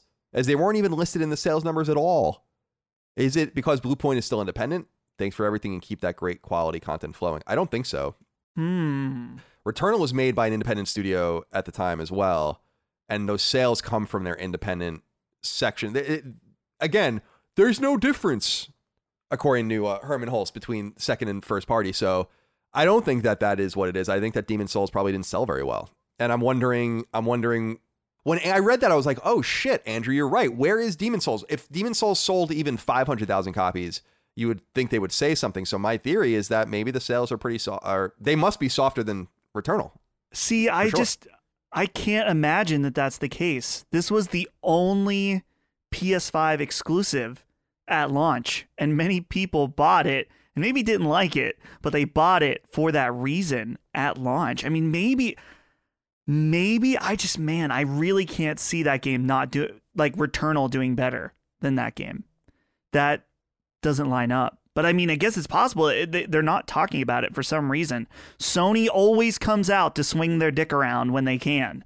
So why wouldn't they unless it was? So that is a very good question that Andrew brings up that is very confusing to me. So people, are you saying people didn't like Demon's Souls remake? I'm saying that there's probably a lot of people that bought it and then they're like, this is, I don't like Souls games. Or they realized because it was so, I mean, any game that's a launch game is going to be appealing in one way or another to the broad market of everyone who buys it. Because I don't know, at least for me, when a new console comes out, I'm way more likely to buy a game I may not be into due to the lack of variety that's available. Right. So I would imagine there's a lot of people that are like, well, I don't like Dark Souls or I didn't like Bloodborne, but it's the only true PS5 exclusive and I'm looking for stuff to play on my new console. So I would imagine I would have thought that it would have sold really high because of that. Maybe not though. I don't know. I, I feel like it's just one of those games that has a reputation for being like kind of hard, and I feel like a lot of people probably just didn't want that. I feel like probably a lot of people were probably like, uh, I Astro's pretty cool, or like, uh, I think Miles Morales is the thing that most people were, you know. It's it's definitely more accessible, and we have to also remember that like Demon's Souls is like a remake of like a pretty ancient game, and it looks gorgeous, but a lot of those old problems are still there. Like a lot of the frustrations from like back when that game was like fresh and new, those are still present in in the in the remake. It's not necessarily this modernized version outside of just the visuals and like obviously the loading times. It's like, you know, obviously that's a big thing too. So this would be very just light data to look at, but just something to consider. PSN Mm. profiles, we can see how many PSN profile people have logged in. There are 42,493 game owners on PSN profiles for Demon's Souls. Returnal has 19,596. Again, that's not indicative of sales by any means, but we can at least Something though. look into that. Well, Yeah. yeah. you might be right. I, yeah, it is. It is peculiar, and maybe it is because it's second party. But I, I don't. I don't know. But it's a good. It's a good point, Andrew. Very well taken.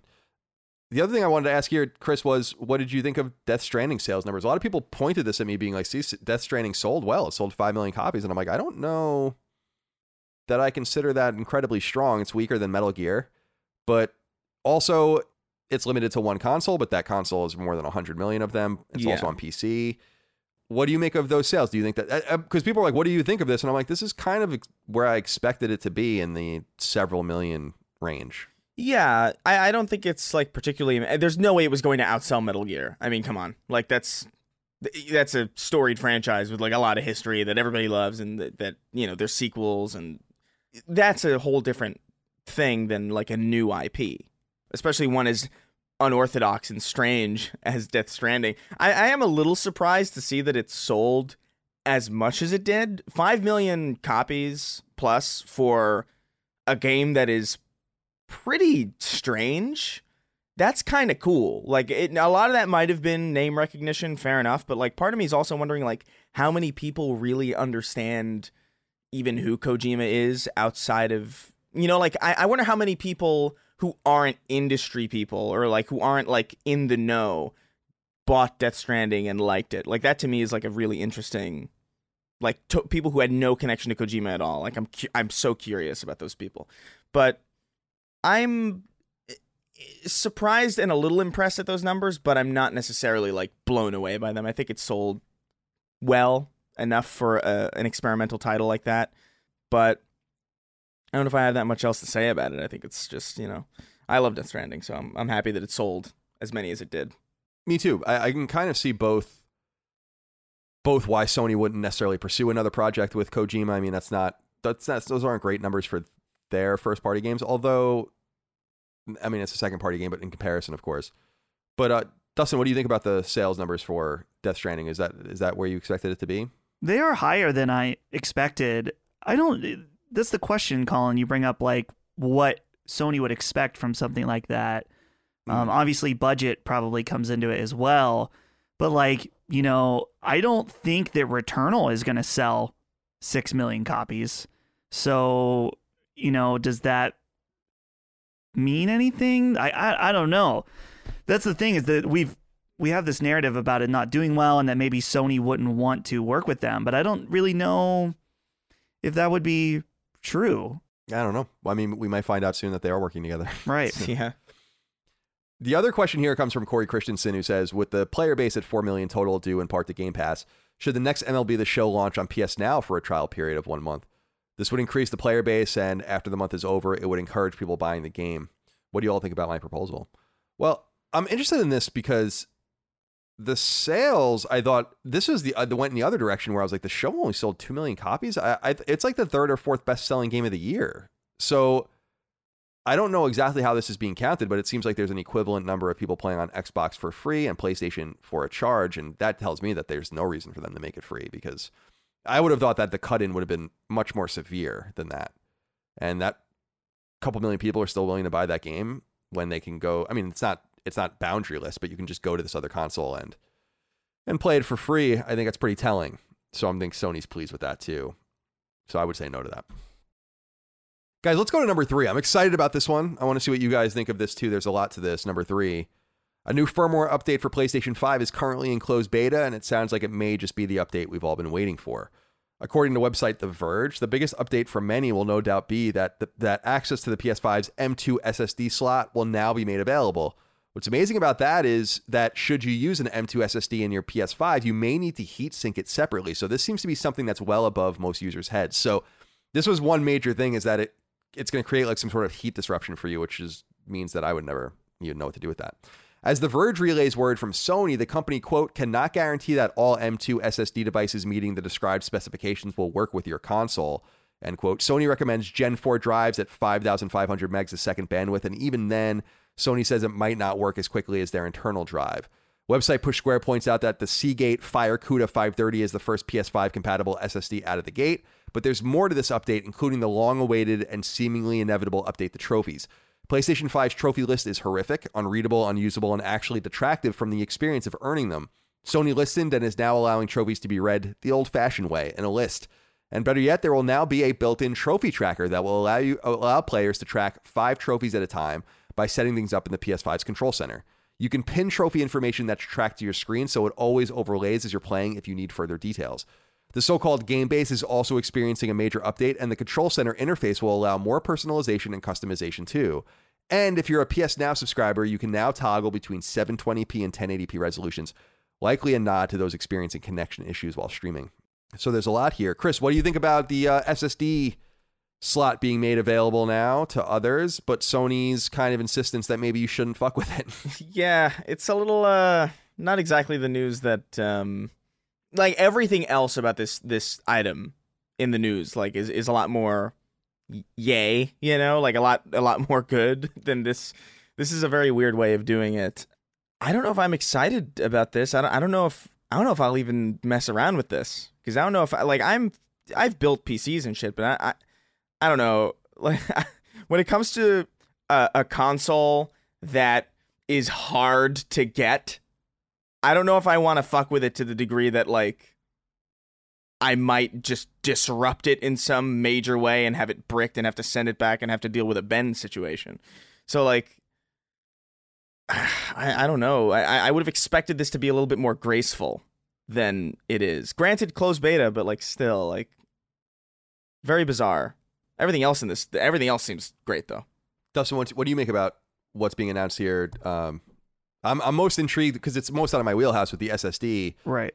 It seems. See, this is why I was wondering why they didn't just make PS5 more modular. If they're going to require some sort of sophistication with technology, then you could have gone even further than allow. Like, remember we were talking about like, well, you don't want people to be fucking with your console. You don't want to fuck with your console. You don't know what you're doing. But they're literally saying, well, do what you got to do. I, I, mean, I guess we don't we don't recommend it. Right. You know, and then our shit works better and all this. So I'm just like, why wouldn't you just have broken this thing wider open? That was my first instinct. Of course, I don't really know what I'm talking about with technology, so I leave it to you. People are you know dunking on this a little bit about how difficult or the fact that there's only one known compatible drive it doesn't surprise me that this is the case at all they showed us very early on that their ssd is very bespoke and sophisticated and even to the point that they showed out like the way that it's laid out on the the motherboard is to streamline things for higher bandwidth. So, yeah, it takes very specific drives and there is probably very few that are going to work. And even then some of them are like we're not even sure if it's going to work as fast as our very custom bespoke SSD. That makes sense to me. So, and that's the other thing people were talking about. Oh, $250 the that's $50 more than the Series X one. I'm like, yeah, it's also a lot faster than the Series X one. So sorry. I think that they probably thought that the timeline would be accelerated on these better SSDs, but I wouldn't be surprised if that's also pandemic related that maybe that the R&D or like getting these newer drives just isn't quite been at the timeline they expected. But I would not put anything in your PS5 that Sony doesn't certify and say this is a good drive to use. Yeah. And I think that especially as this beta comes out and people the the beta testers themselves start fucking around and putting stuff in, Sony's going to get a lot more data and more drives, known working drives will become available. Part of me almost wonders if if it's so specific, why doesn't Sony partner with some of these SSD and maybe they are behind the scenes and make yeah. hey, this is you go to the PlayStation section of Target or Amazon, whatever, and there is an S there is a drive on the shelf there that you know it's got PlayStation's logo on it. It can say partner or Seagate, PlayStation, whatever. That seems like the most logical thing so people don't have to play these games. But again, uh, I'm not. I'm just not surprised. But again, it doesn't sound. Uh, I'm not surprised that Sony is doing it this way either, just because they seem to be kind of disorganized about everything. Also, I'm a little mystified. I don't know. I don't want to go down this road again, but I am a little mystified by why people are so desperate for more space already. Yeah. I, I was reading something where someone was like, even with the, the a drive twice as big, you can only fit maybe 20 games on it. I'm like, why the fuck do you need 20 games on your hard drive right now? I don't understand how schizophrenic some people are out there where you need to have 20 games at, at the ready at all times. I think people are sweating some things that don't matter. These are really expensive upgrades too. just be more thoughtful with how you store your games and delete them when you're done. I go, I love deleting shit off my, my hard drive, and I've never had any issues yet with PS5 running out of space. I used to have issues with PS4 because you remember PS4 used to cache deletions, and then you'd have to, it wouldn't count that that space would be available, and you had to restart your PS4 to like Yeah. count that space as emptied and shit. Which is why you needed twice as much space to copy PS4 games because it would like take the package file and then unzip it. It was so weird. You don't have to do any of that shit on PS5. So there's not even really an excuse anymore where people used to get really frustrated or they're like, I have 300 gigabytes. Like, why can't I download Call of Duty? And it's because they need 600, Yeah. 600 gigabytes for, for them to make the package. But uh, we will keep an eye on this, see what happens. I know you guys don't care, but I am incredibly pleased about the trophy updates. This I'm so pleased because they heard that this was urgent and they did it quickly. Yeah. And it lets me know that they realized this is. I remember I said it. I was like, I don't know who made this interface, but it's someone who doesn't play games to earn trophies because it, it, it. I would rather just have PSN profiles on my fucking laptop than have to go into that that chart. And uh, so we've been saying before that underneath the PS5's glossy OS is the PS4 OS, and I assume they're just gonna point to the trophy list, that trophy list, which will be nice. So well done. Thank you for listening, Sony. And we have no information on either the name of the firmware update or when that will be available publicly. Yeah. Probably not for a while, I would assume, because they probably are going to have a lot of hardware kinks to work out. I think that trophy tracker is cool too, to be honest. Oh yeah, that's that's a good point as well. Yeah, you can track up to five active trophies, which is cool, and it'll keep the information emblazoned on your screen if you wanted to, and all this. This is this is the realization of what they've been doing around the edges with the game help videos and all the rest. They're they're there. They just needed to make it presentationally coherent. Yeah. and now they are. Hopefully, Good, good, so. good. All right, number four. I wanted to bring. I, this is. I wanted to call this one out just because people are are looking forward to this game. And a sad bit of news, particularly for those looking for something to play on PlayStation 5, an upcoming game has been slightly delayed. Kena Bridge of Spirits has been knocked out of its August 24th release date and will now launch on both PS4 and PS5 on September 21st. The slight delay was announced via the official Twitter account of the game's developer Ember Lab and was a choice made as the team, quote, feels the extra time is critical to ensure the best experience possible, end quote. First revealed in 2020, the timed console exclusive is the first game from Ember Lab, and it can best be described as a third person action game with some typical RPG elements. I think this game looks great. I'm excited about it. It's a delay of less than a month. Dustin, are you are you in on this game? I, I feel like this is a game you would enjoy. Yeah, I saw a little bit of gameplay just like a week or two ago, and it looks still very charming and very, very cute. I'm definitely interested in it. It sucks because this was the game uh, that I was planning to play in August that I was looking forward to, and now it's almost like I don't know of any new releases that I'm super pumped for in, August. There's probably something I'm forgetting about, but you know what? That's fine. Like we're and we always say the same thing, you know, whatever time they need, that's always better than having it be bad. Agreed. I don't want to see any more of the game, so I'm avoiding at all costs Right. any more video footage of this game. So I'm I'm in. Uh, it's fine if it's delayed. Chris, are you looking forward to Kena at all? Yeah, yeah. I actually didn't realize it was that close though. Like I, I've actually been actively like not paying attention to release dates because I know that they're just fleeting at this point. So like I'll just hear about a game and like you know if it's like two weeks out from launch, it's like oh cool, exciting. But I, you know, there's no such thing uh, in my opinion as a as a delay that makes the game worse. Uh, so whatever time they need, it doesn't seem like it's that big of a delay. You know, seems seems like no, a pretty several weeks. yeah, it's just a few weeks, so looks like it's probably going to. I would imagine it's probably going to hit in September. I don't imagine it'll be delayed again. Uh, could be could be wrong. That could age poorly, but it looks cool. It, like I, I like the art style. I'm looking forward to it. I don't. uh, I'm like you though. I don't need to see any more of it. I don't know if I'm necessarily like pumped about it, but it definitely looks unique enough and interesting enough uh, as far in the you know the PlayStation ecosystem that I'm like I, I want to play this and I want it to be good. So whatever extra time they need is all good by me.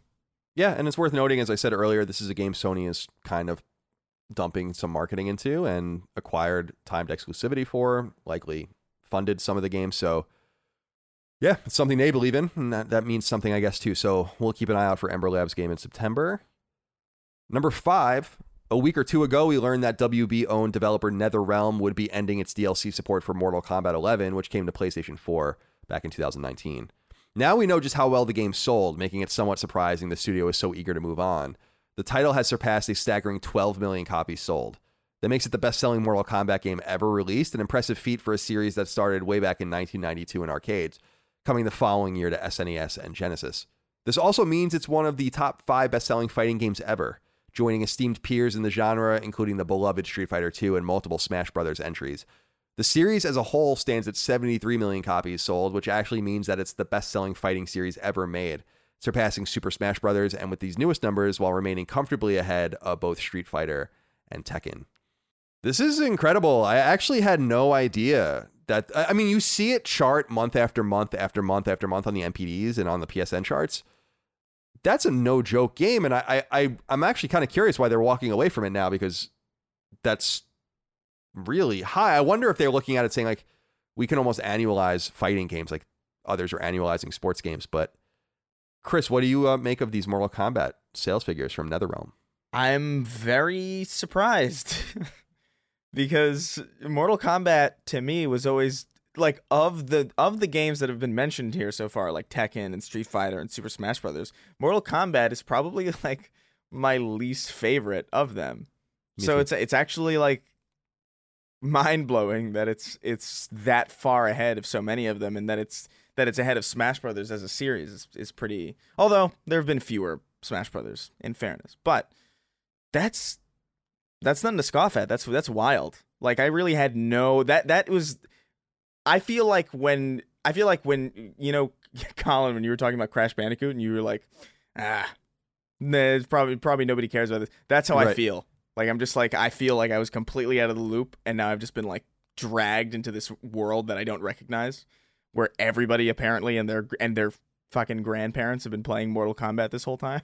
I just haven't seen it. it is incredible. Like uh, it goes to show you, it goes both ways. Because you had mentioned earlier too. I mean, we were talking about Demon Souls and Returnal and all of that, and we we often bring up Metroid, which Yeah. is a series that has sold like 15 million copies in totality or something. But but the way it's talked about in hardcore circles, you would think it was like a hundred million seller. And and Mortal Kombat's almost the exact opposite because I know that it's got hardcore bona fides, but I also know that it's definitely a peripheral FGC game compared to the core 2D Japanese games and a, a couple of others. So yeah, when I saw that number, I was like, that's nuts. And then when I saw that 73 million copies sold in totality, it's like, holy shit, man. That's more than Street Fighter.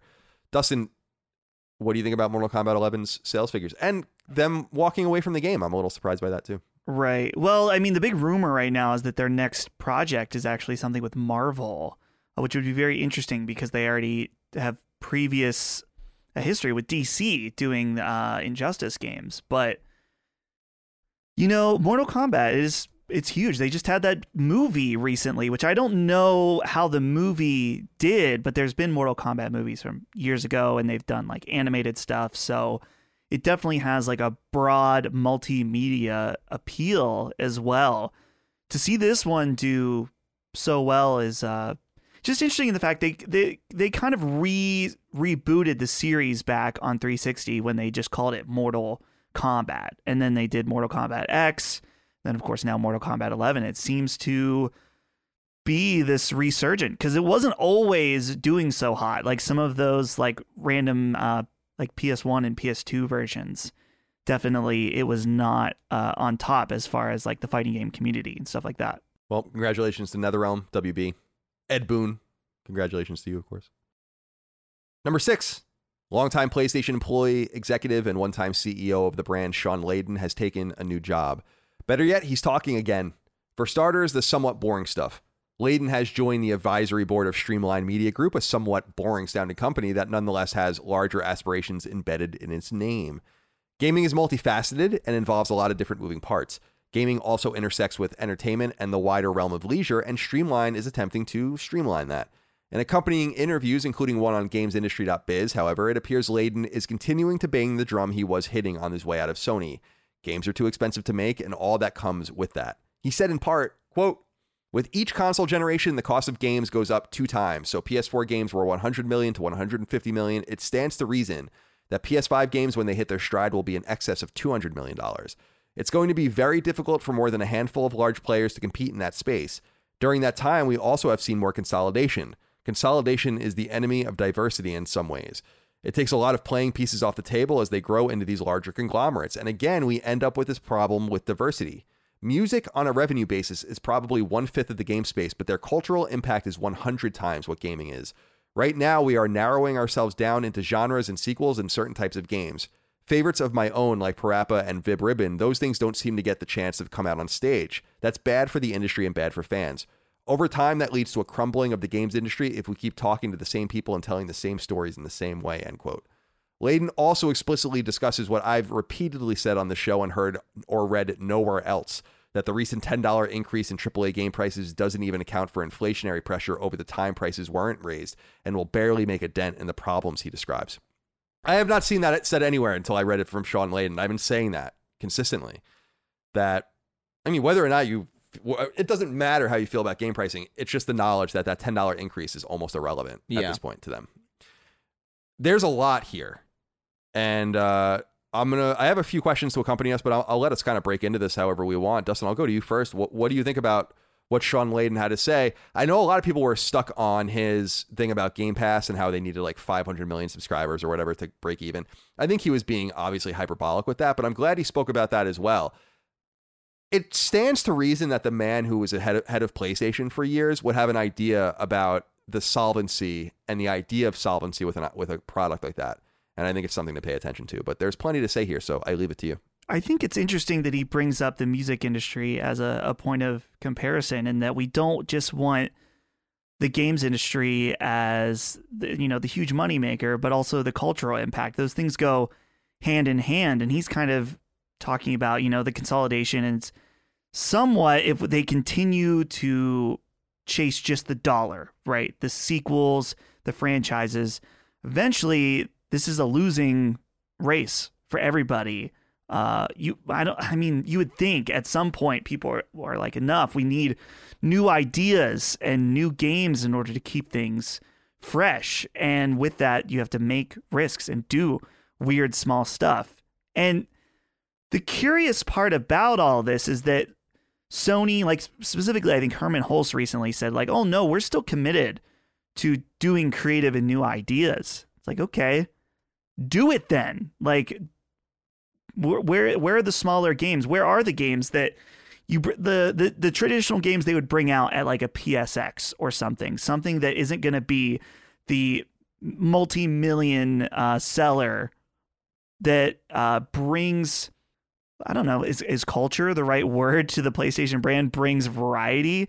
Those things are important. Those are the things that endear people to the brand and allow for a more creative environment. So I'm on board with with Shawn Layden and what he's saying here. I, I agree with him. The question though is we're still just so early into this generation.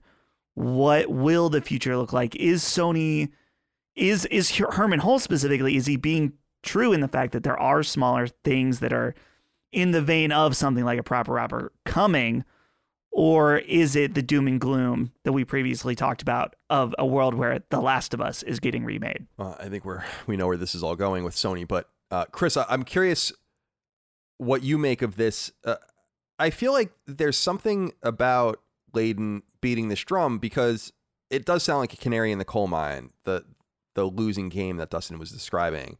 And I also like that his solution, if you read about his this company, and I read a little bit about it, it's a horrible name, but that he's advising and, and kind of what their intent is, it's it seems like it's to broaden the base of license a projected license appeal so that if you have license X and you can make a video game and then get a TV show and a movie or whatever the case might be, you can kind of pool this money in such a way that the the cost of everything will be more streamlined and become cheaper. So it's it is clever, but what do you make about his kind of his his doom and gloom about creativity and money? I mean, I think he's. I think he's right. I, I think um, you see a lot of. I mean, we've talked about.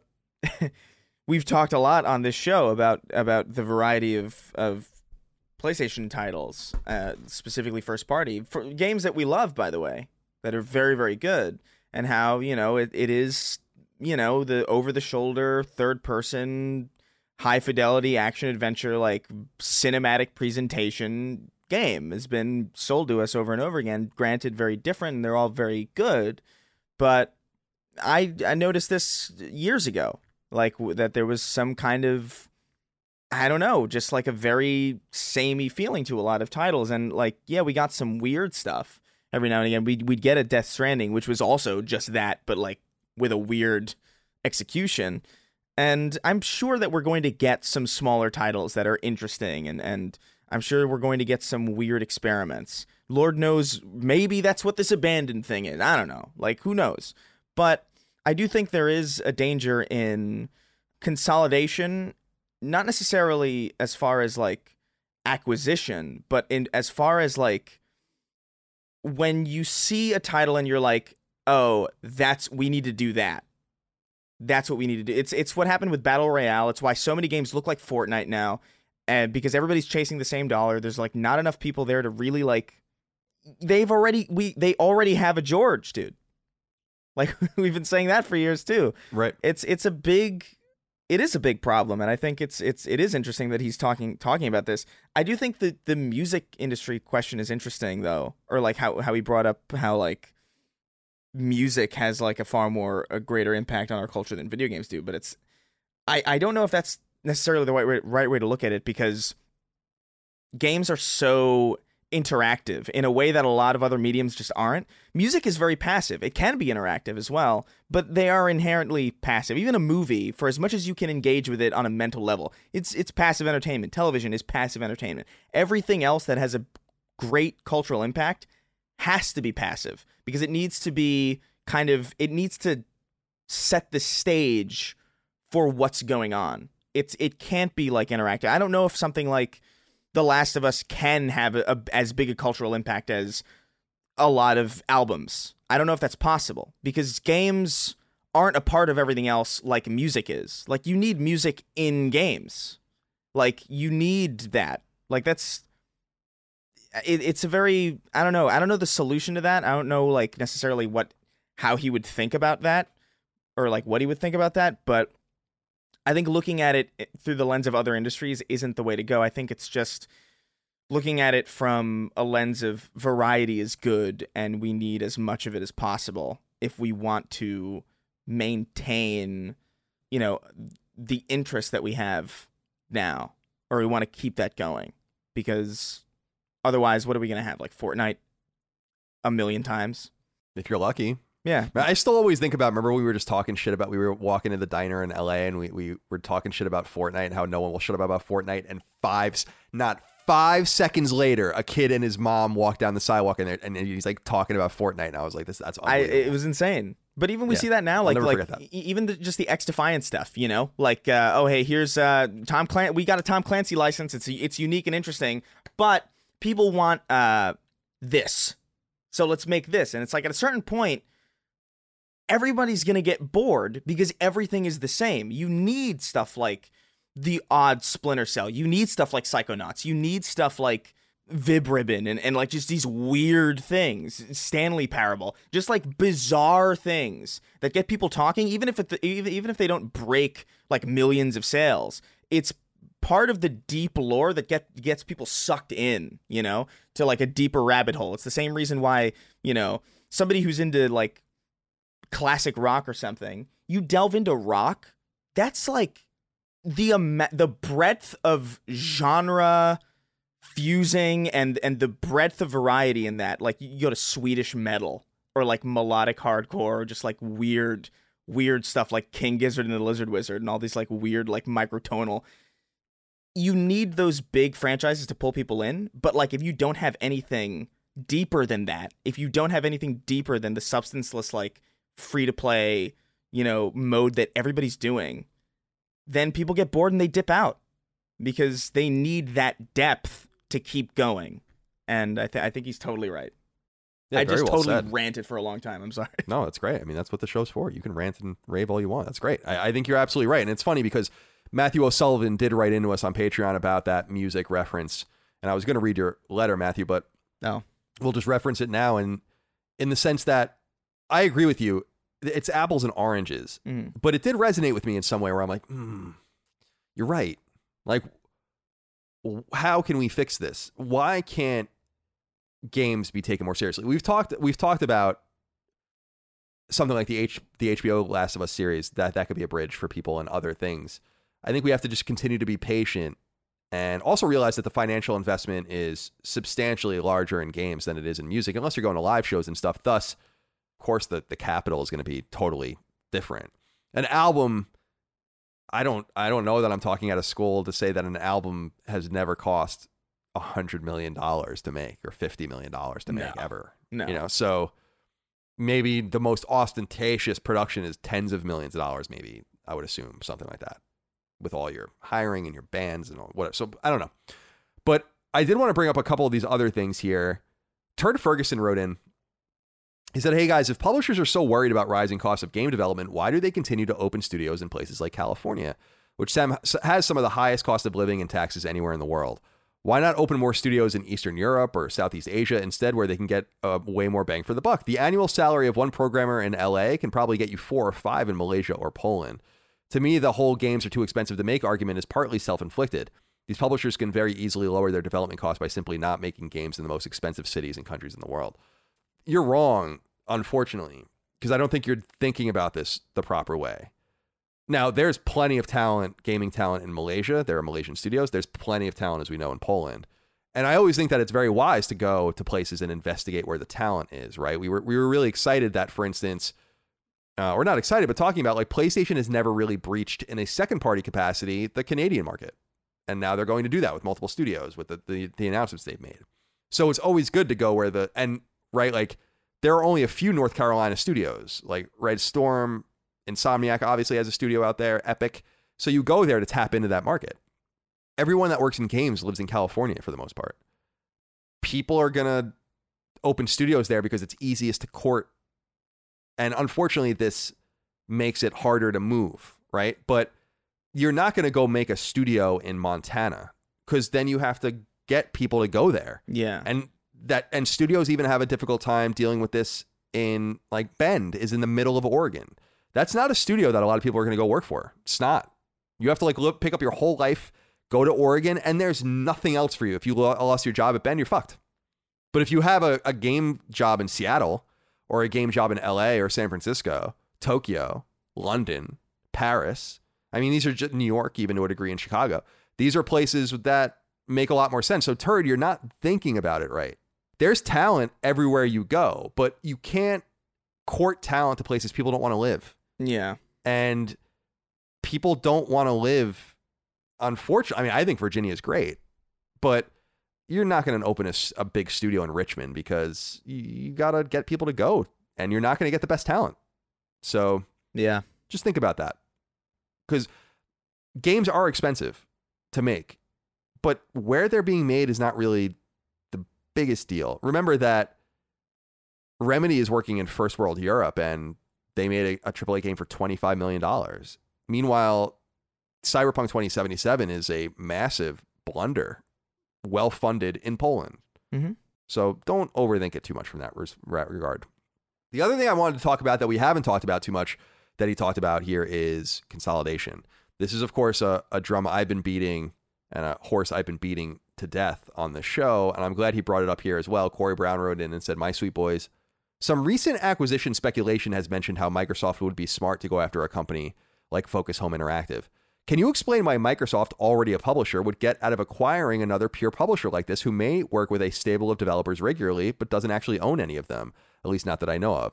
Is it IP, multi game contractual relationships with these developers? Thanks. And even though they're not on the show, I just wanted to welcome Cog and Micah to the Last Stand team. So happy for your growth and success. Thank you so much for that. You know, we've been getting a lot of kind words about every, you know, Cog and, and Micah, and, and we really do appreciate that. So the first thing you want to note is that um, Focus Home Interactive is a growing entity. They do own some studios like Team 17, I think. So that's number one. But number two, I don't know what they get out of it. And I am starting to get more and more concerned about the consolidation.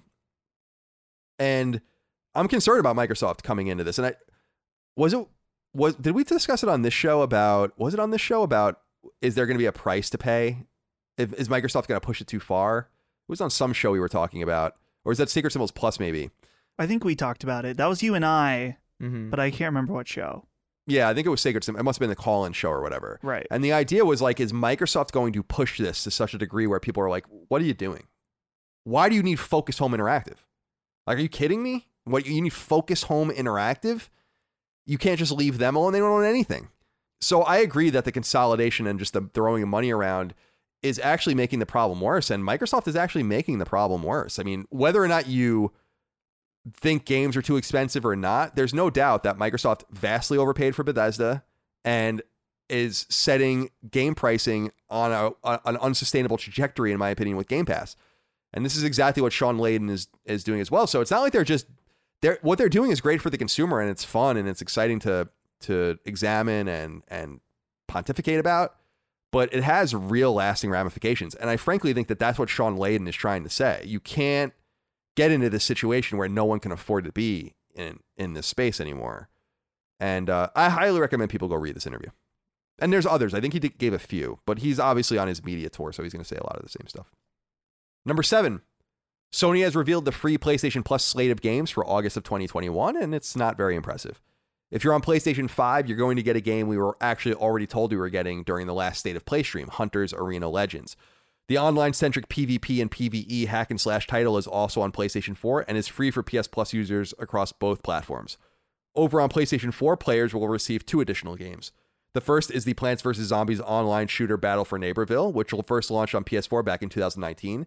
It's the third of the 3D Plants vs. Zombies spin offs that began way back in 2014 with Garden Warfare on PS3 and PS4 and continued with the sequel to that game. Uh, sequel to that game, 2016's Garden Warfare 2 on PlayStation 4. The other PS4 freebie is Tennis World Tour 2, which came out in 2020 by way of developer Breakpoint Studio. These games will be free for active PS Plus subscribers from August 3rd until September 6th, and you should claim them and add them to your download list, even if you don't intend on playing them now, as you may want to later. Dustin, what do you make about this uh, rather unimpressive roster? Yeah, I mean, they can't all be great. Uh, you know, it's one of those things where I feel like there's been a lot of really good months, but I don't know. Surely some, you know, younger kid or something is looking at garden garden warfare and is like awesome and he also likes tennis like this this lineup appeals to someone it just doesn't appeal to us i don't know to me it's like one of those things where it's like it's okay I, there's other things to play they've had a lot of really good months where i've been like like plague tale i got awesome got to play through all of that last month i thought that was fantastic uh, fantastic choice, even if the game was mid at points. So I don't know. We'll see. Yeah. I th- I was gonna say I think I'm just looking at the historic data right now. There's a great PlayStation PlayStation.fandom.com. They have a list of PlayStation Plus games that were free like throughout the years, going back all the way to uh, 2009, I guess it would be, or 2010. And this is definitely the worst month of the year, no doubt, because we here are some of the games we've gotten free on PS Plus this year so far, in addition to Plague. Maneater, Shadow of the Tomb Raider, Greedfall, Control, Concrete Genie, Destruction All Stars, Maquette, Final Fantasy VII Remake, Remnant from the Ashes, Farpoint, Oddworld Soulstorm, Days Gone, Zombie Army 4, Wreckfest, Battlefield 5, Stranded Deep, Operation Tango, Star Wars Squadron, uh, Squadrons, and Virtua Fighter 4 or 5 rather was free for two months. So certainly the weakest month. But Chris, what what do you make of this uh, particular list? I, the only thing I would say, I feel like I'm being harsh on Xbox this podcast. That's not my intention. Is that compare these games to the games with gold every every month. Oh yeah, and you'll yeah. and you'll feel like you're eating like a king. Yeah, no, games with gold is a joke. Like nobody, I don't even check them. I don't even check them anymore. It's like it's not even worth my time. They should just get rid of it. They should. I don't know why they just. It, it, Yeah. It's just like a blemish. Like they're they're doing. They have so many so much goodwill with Game Pass that it's almost like why even bother like doing it. But yeah, I I I don't know. Like I'm not necessarily starving for a new thing to play every single month. So like I. It doesn't bother me when there's like a month that's like, uh, we got a weak month. Because there have definitely been strong months that you know, I knew were strong quality wise, but didn't necessarily appeal to me as far as something as I wanted to play it, you know, like so I don't know. You, you just have to accept that if you're if you're gonna get some free stuff every now and again, you know, free stuff. Obviously it's a subscription thing, but it's not always going to be exactly what you want. That's fine. You can have a weak month because there's chances are this is somebody's per this is like at least one weird psycho's perfect month. Like I don't know what kind of lunatic is like losing their minds over, you know, over this month, but you know, who knows? All right, let's see what's next here on the list. Number eight, According to a report on website Axios, Electronic Arts' vaunted and all important EA Sports brand is beginning a new chapter of growth.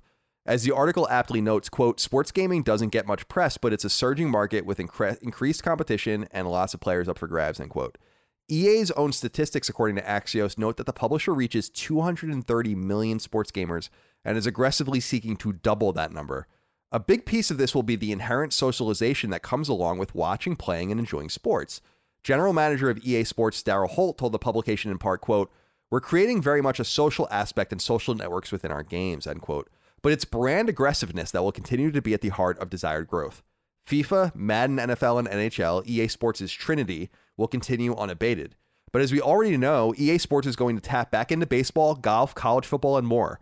Re-upped its valuable UFC license and brought all um, bought all of Codemasters, which specializes in racing games, which they consider sports games. This is all relevant as EA Sports tapped out of a lot of these subgenres over the past decade or more. EA's MLB branded baseball games ceased in 2007, falling first to rival 2K's baseball games, and then to Sony's The Show powerhouse franchise. Likewise, EA's PGA series, once helmed by Tiger Woods, has been dormant for six years, and Tiger Woods himself has gone to rival 2K for their new golf series. And EA's NBA Live series, beleaguered and abandoned with sporadic releases over the last decade, is seeking to return too, though there's nothing specifically in the cards yet. An interesting fact about NBA Live is that EA has canceled five of the last 10 core releases in the series, including NBA Elite 12 and NBA Live 13, 17, 20, and 21. You may recall that NBA Live 13 was canceled after going gold and being printed, and so there are rare and very valuable copies of it in the wild. I remember us getting it at IGN. Uh, after it, after it, they didn't come in cases, they but it was the printed disc Yeah. that came in like little sleeves. And we are like, oh shit, this game doesn't really even exist. I know, I suspect you guys don't have much to say about this, but I'll just add in to this that this GM, Daryl Holt of EA Sports, had mentioned specifically that they are not going to go to the annualiz or not abandon rather annualization for their sports games. Not a huge surprise, but he had some marketing speak about how annualization makes sense considering annualization also happens in sports generally. Like every season is a new season. Why wouldn't there be a new game for that season? I kind of get that argument, I guess, but it's a little it's different than what Konami's doing with um with uh PES. So anyway, some information there if you're interested. EA Sports looking to double themselves. I, I can move on. You guys don't have anything to say about this, I assume. yeah. No idea. Number nine. Back in 2019, a studio called 1047 Games released a free to play FPS on PC called Splitgate. It has since become quite popular and is on the verge of being released on both PlayStation 4 and PlayStation 5. Well, was on the verge anyway, because these releases have been delayed. Why? Because the game is too damn popular.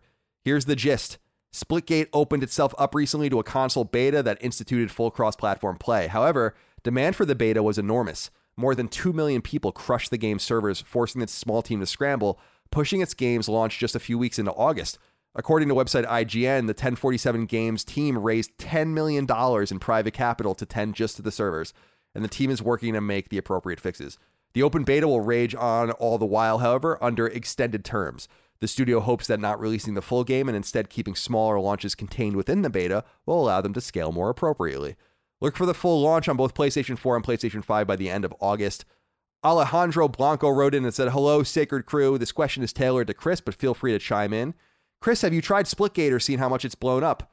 I have been having a blast with this game, and it's a really nice, and it, and it feels like a really nice successor to Halo 3's gameplay until we get Infinite. I know this is a PlayStation podcast, but Splitgate is also available on PlayStation consoles, and it's the closest thing to Halo there. Have a great rest of your week.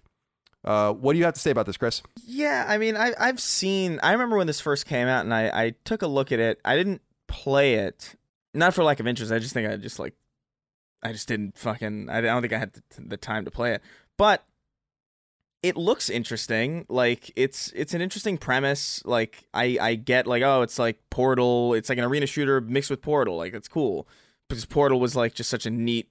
That's such a neat gameplay mechanic that I feel is like severely like it's actually shockingly underutilized considering how cool it was when when they did it in uh, Portal One and Portal Two. But I don't know. I just I feel like I have my shooters. You know, like I, I've already got Destiny. I jump into Battlefield every now and again. I think I'm just sort of set, you know, and I already have like this one specific one that I'm looking forward to, and it's Infinite. And I don't, and I, I don't mind waiting for something that I think will be a little bit more in line than something like this. It looks a little bit, it looks a little too chaotic for me. Like the whole reason why I like arena shooters is because there is some level of predictability and some level of like rules, and this one just looks like people are popping up out of the floor and shit. It's just like I don't know. It looks a little too chaotic for me, but it looks it does look fun. Maybe I'll try it out. I didn't realize it was going into beta on PlayStation. Maybe I'll maybe I'll yeah, well, it's supposed to roll that. right into the to, to the public release to a full full crossplay, so they have authorization there, which is nice.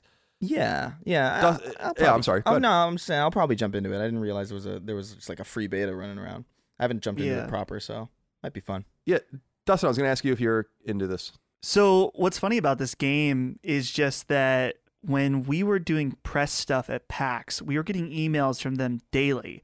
It was like, "Come preview Splitgate. It's Halo meets Portal," and it always said that in the subject, and we were like, kind of annoyed by it. Like we were making fun of it because, dude, when you, those Colin, you've gotten these press emails before, and it's like D- uh, Dark Souls, uh, Metroidvania, roguelike esque at uh, at booth whatever. It's just like take like any amalgamation of words, like gaming buzzwords, and then like put them together, and then that's like your entire email box before PAX or whatever.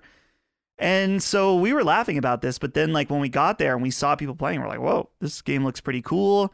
It has a pretty uh, dedicated following." I played a little bit of it on PC probably about a year ago and thought it was fun. But like Chris said, the the portal element does make it a little chaotic. It makes it even confusing to do like strategies and stuff.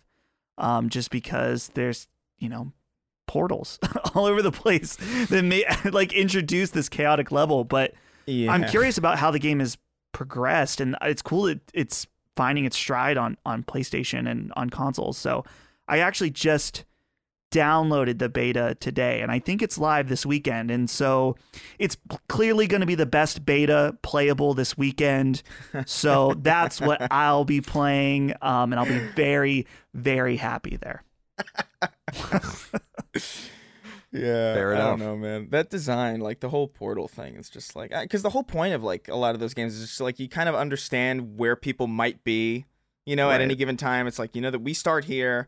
I know that if I'm in this section of the map, there's only so many people, and and then like the second you could just appear like out of thin air, like on the other side, it's like I, it's like a panic attack. Like I, I don't know, like I'll I'll jump into the beta though, as long as it's like around for a while. I think I, I assume it's probably going to be extended given the server issues, but We have this question from Mike Ryan on Patreon. He says, Hello, D between two thick C's.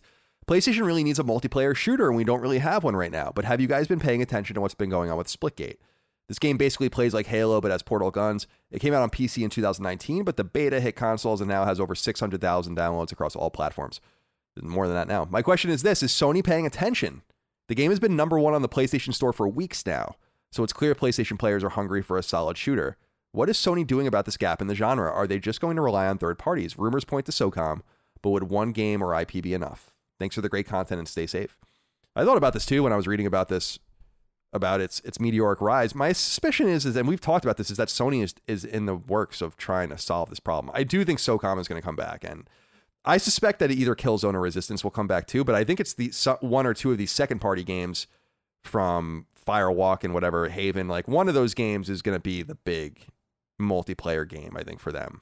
And we're gonna have to wait for that. But I suspect that they know full well what the what the hunger is, not only for these shooters, but free to play games and just massive demo scenes and all these kinds of things where you're exposed to more games, uh, you're exposed to more ideas, and hopefully you spend more money on the platform from their perspective. So Yeah. no doubt about that. All right, we just have a couple more things to get through. Number 10, though specific details are scarce, it appears that EA owned developer BioWare's once beloved Dragon Age franchise is, uh, is being brought to Netflix in the form of a live action show. Word comes by way of website Giant Freakin' Robot, which has a track record of nailing these sorts of predictions. And although they confirm that the show is in active development, there's little else to say, including who may be involved and what the timing of the project's launch will be.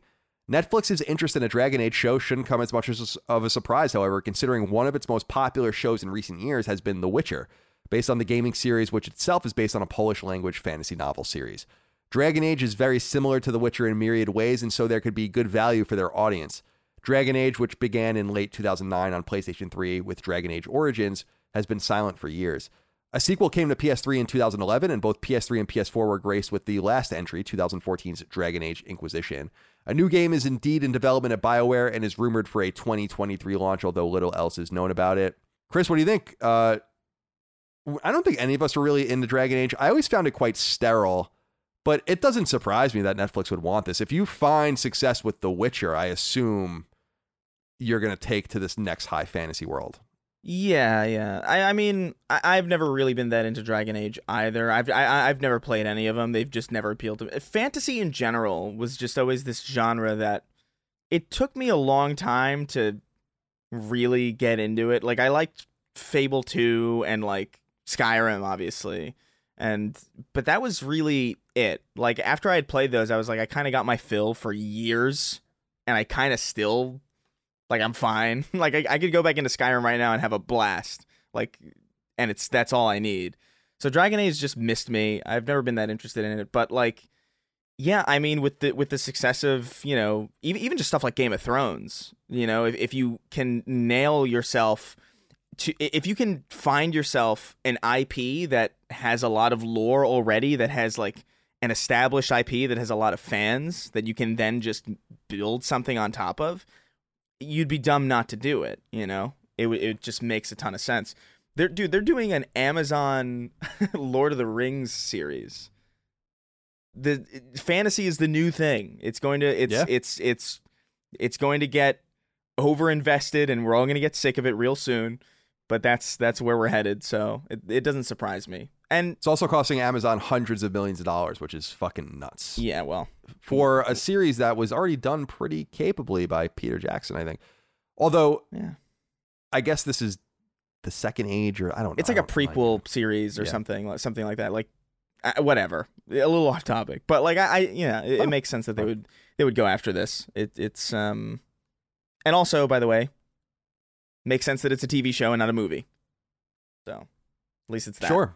Yeah, I would I would think that if they were going to try to do Dragon Age Origins, for instance, or something, they would need that. Because the, the cool thing about Origins, if you guys remember, was like, I think you could start as one of six players. They all had like their own prologue, and then you go from there into the game. But I never played the sequel, and because it looked bad. Inquisition, and I think Dragon Age Origins was not great either.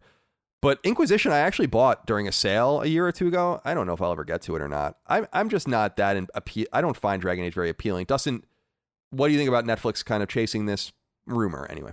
to me, Dragon Age, my experience with it. So I'll I'll leave it at that. Uh, my experience, which is playing a little bit of Inquisition, then I've seen some of the earlier ones, but even then, I just feel like it just feels like pretty generic on the in the in the fantasy front, right? Like to me, I'm like, why would this be the one that you want to pursue? Because what are you going to make a a, a a remake, a retelling in TV form of the first game? Are you going to do just something different in that world? And if so, like, feel like you could have gone after something else. But I don't know. the The optimist in me says says that maybe there's some kind of thing where they're trying to do a show alongside a new game, which would be cool if you could tell a different story that relates to the game and doesn't necessarily retell it. A story that would be better told through TV. Uh, but I think that is wishful thinking because it's always not that. Well, what do you what do you think about this idea? This is getting a little crazy, but they can somehow tie the new game together with the TV show. And maybe there can be because it's going to be probably a next gen game. It'll be very impressive graphically. They'll probably have great motion capture. Wouldn't it be cool?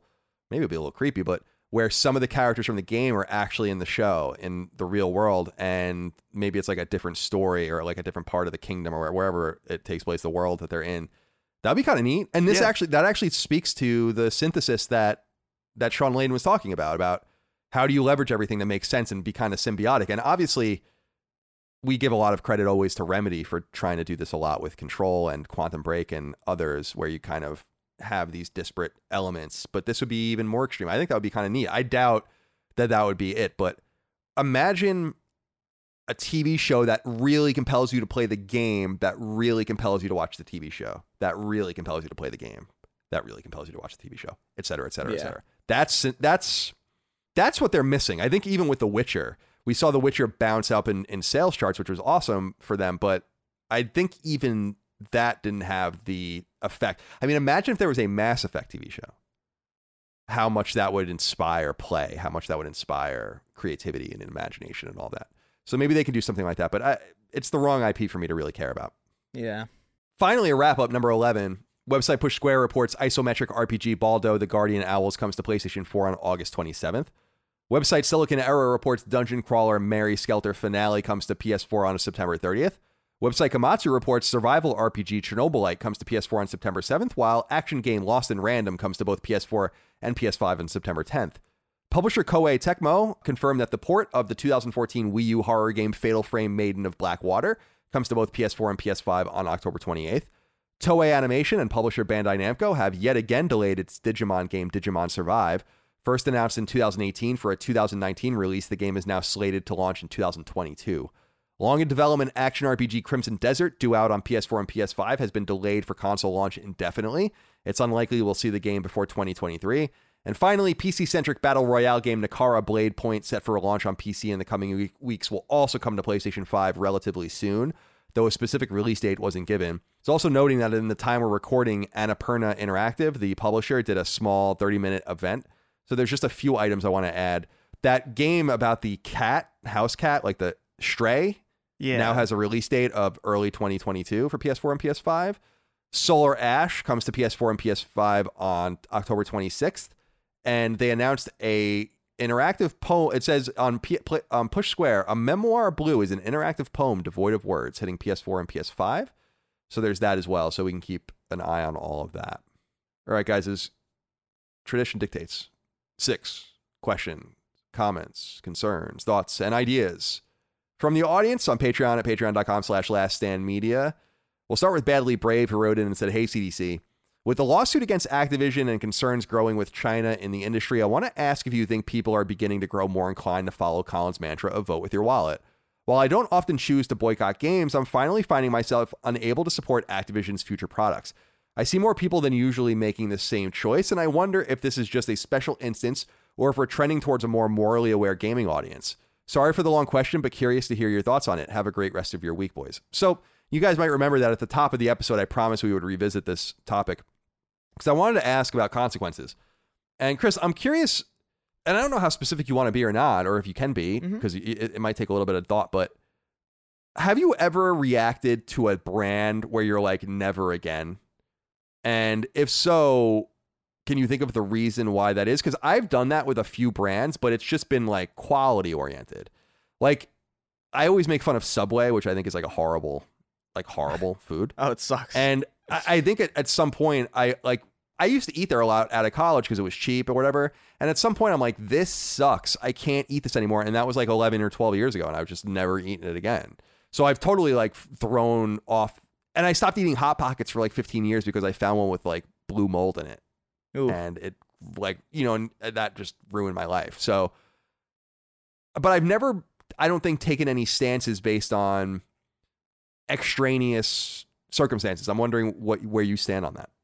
Yeah, I, I don't think I've ever really done that either. I, I think um I think for the most part, if you're offering a product that I like, I'll you know, I like it. You know, like I'm gonna I'm gonna grab it or like I'm gonna if it's like food, I'll go I'll go get like I, I joked a lot about like, dude, if if every New York pizza restaurant in the city was like had signs outside that was like uh Puerto Ricans not allowed. I would just I would literally just wear a disguise and go in there. Like I like I don't like I sincerely like if something's good enough, I'll fucking listen, man, whatever. But I do think there is a degree where it's like, okay, what are you offering the community? Like what are you offering your consumers and how are you operating your business? And I think Blizzard is in this kind of unique position that I don't think I've seen many other many other companies in where they're not offering their consumers all, that much of anything and their business is conduct is being conducted in a very very overtly negative way uh, because what is it they had warcraft 3 reforged which, which was like a mess you know they had And and wasn't there? Uh, sorry to interrupt, but wasn't there also a story about how they were marketing that game knowing it wasn't ready and accepting pre-orders, Mhm. understanding that it wasn't going to come out and all that. Yeah. all all sorts of shit and even just back then back, back when diablo 3 launched and it had the auction house and it was just a mess and it didn't load for anybody and just like blizzard's been kind of like on a steep decline quality wise for what they've been uh, able to offer their their consumer base for a while so this just adds more fuel to the fire to the point where it's like i could see much much far easier now than previously where somebody could be like yeah, you know, fuck Blizzard. Like I, I might I don't think I'll support Blizzard anymore because it's because not only is it, you know, taking a stand, but it's also like easy because they're not giving you a reason not to. You know, I think actually what's funny about this whole thing that happened with Activision and, and, and Blizzard in this lawsuit is three days before this lawsuit happened, or like two days, I can't remember. It's like a very short amount of time. The biggest World of Warcraft streamer left for Final Fantasy. That's why Final Fantasy had that huge uptick in like player base because like the biggest WoW streamer on the on the I think in the world, I think Asmongold, I think his name. I'm not super sure, but he was like, "I'm sick of Blizzard. Like it's I'm annoyed. I'm gonna go over to Final Fantasy." And then everybody went over to Final Fantasy, and three days later, this this lawsuit happened, and it's like, wow, dude, it's a mess. It's a mess It- over it there. is. It is. And yeah, I, I I can't think of a company where like like it would break my heart to like for Bungie to do something that would be like, ah, oh my god. I, I don't know sincerely if I if I could it would have to be pretty egregious for me not to like still have interest in a, in a new Bungie title. Like I understand cuz like there's a lot of games that come out that are like garbage and annoying and like some things that get your hype like really high up and then they come out and it's like really depressing and it's like oh my god there's so few things that really grab you in such a way that to lose something like that from a studio that you respect and develop in such a way that like you just kind of have to that's a that's a tough situation to be put in but I don't think Blizzard is in that situation because I said it at the top of the show they haven't done anything particularly great in a long time. Granted, I'm somebody who doesn't really care for Overwatch at all. So maybe some people might think, ah, maybe five years ago they did something, or six years ago, Overwatch came out and it was great and I loved it. But the last five years of Blizzard has been pretty fucking awful. It's been pretty not good for anyone. So I- I feel like it's just easy to not not support Blizzard. what do you think, Dustin? It's difficult. Most people that play these games don't aren't even gonna know when Mhm. when the new uh you know Call of Duty comes out. Millions, I'm uh, millions of people will buy this and not even think about the Activision branding on the box. They're just gonna buy it and that'll be it.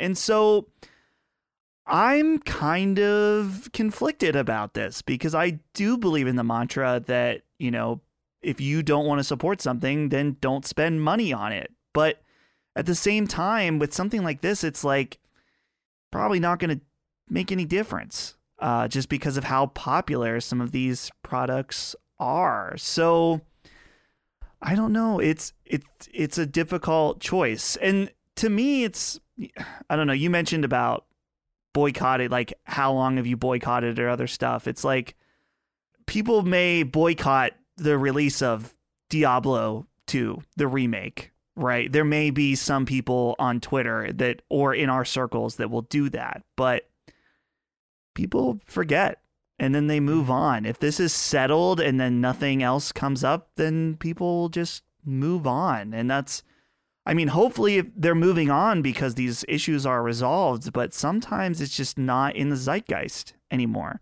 We saw that uh, a couple weeks ago with uh, the Israel Palestine thing. It was Yeah, no yeah. longer the the topic of conversation, and so no one cared about that conflict anymore. So I, I'm I'm conflicted. I have to say, I mean, I'm a little, I'm not conflicted. I mean, because the answer is I'm not going to boycott any video games. Mostly because it's, that's, I have to be honest. I mean, I'm not going to play many Activision Blizzard games anyway. I'm not going to play, I don't know what the last Blizzard game I even played was. And Activision uh, very rarely play their games, but we, or I want to speak for everyone, but I run a video game company and we cover video games and i'm not going to say like oh i'm not going to buy like a ubisoft game or i'm not going to buy far cry 6 or something i mean I'm, i am going to buy far cry 6 it doesn't mean that i support what is going on at these companies. But the reality is, is that many people work on these games that didn't do anything wrong. Their jobs depend on these games as well. So you can make the uh, argument that, yeah, the capitalists at the top of the company are, are reaping the benefits, but so too are all the teams that are going to sell millions of copies of their games. I've just never really been one to make those kinds of decisions. I will say that I encourage other people to do it. I've long encouraged people to boycott Electronic Arts, not because I will, but it's like everyone bitches about them so much. So stop buying their games, but you won't. And this goes back to what was going on with the consumerist like 10 years ago when everyone was, you know, they were beating Bank of America for worst company, but then they would sell like, you know, five of the top seven or eight best selling games or EA games. To me, I just encourage people to make the choices they want to make, but it all ties in the activism and the political stuff and all of the stuff we talk about on the show. It all ties in because my whole thing is I would like for people to give us a choice, right? And we talk about we have a choice inherently, but what I mean is why doesn't Sony give us a choice to buy a Western made or a fair made PlayStation 5? Because I'd buy it, you know? Or why doesn't the Gap or just some random clothes store, why don't they not stitch their sh- sh- you know shirts in Chinese factories and instead use fair labor and all of that? It's not really up to us on the bottom end of the scale to make adjustments. It's almost not really fair. Yeah, you know? yeah. What's what's most fair is to expect the people at the top with the most means and the most ability to to create different outcomes to create different outcomes. And in the meantime, I think we have to just kind of support what we can on the bottom and support what we want to support on the bottom. Because someone had asked me, and it, it kind of brought me into like a mind cycle where I was thinking about this a lot. Someone had said, like, what if Tencent bought Patreon, right? And I was like, hmm, that's interesting. Let me think about that. And my first thought was like, well, that would never happen because Tencent would inherently ruin Patreon because people wouldn't be allowed to say a lot of things or do a lot of things probably anymore. But then my thought was, I was like, well, that's not really giving my company an option. We don't have any other way. We're, we're, we're established here for years. Like we can't go anywhere. So my thought was like, I would just be as disruptive as possible from inside. Like I would just make every thumbnail like a Taiwanese flag. And I would just do like all sorts of really ridiculous shit that had nothing to do with the show just to constantly press them and just see and fuck with them from inside, like a disruption from inside the house. And I think that's what we're seeing with Activision and with Ubisoft's kind of their letters of support, their walkouts, and all of the rest, where the inside is kind of fixing itself so that the bottom product that we interact with will be easier to support. And it's not necessarily fair for to go to a person who, I mean, it is what it is. Maybe fair is not the right word, but it sucks to go to someone who's just plays Call of Duty every year and says like, well, now you can't because of all these. And it's like, well, you can you have to make decisions and you have to assume and hope that the people who make the choices at the top are making the decisions that are right so that the consumer is impressed. Yeah. Because it's the same thing I always think about with Chinese goods. It's like, I don't want PS5s to not be made in China anymore because they'll be exp- more expensive. I'm simply asking for an option. I'm simply asking for you to give people the choice because we we give the people the choice with our merch. It's all made in America, right? For f- eh, printed in America, shipped from America, all fairly, and we had a choice. And I, I said before, we we could have sold really high end goods that were awesome. I loved them actually, but they were made in China, and I said no, we're not selling them because we're at the top of that chain, and we can make the choice. Just like Patreon's at the top of their chain and they have to make the choice. And Activision and Blizzard's at the top of their chain and they make the choice. And Ubisoft makes the choice and so on and so forth. I hope that makes sense to people. Makes sense to me. Yeah. Right.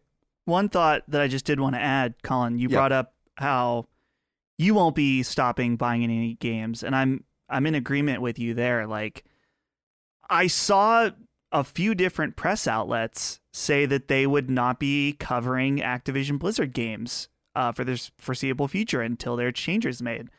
That's their prerogative to do that, but I also think that's ridiculous because someone else is going to come in and scoop up those views and it's it's weird a weird line to cross when you have that level of activism activism journalism.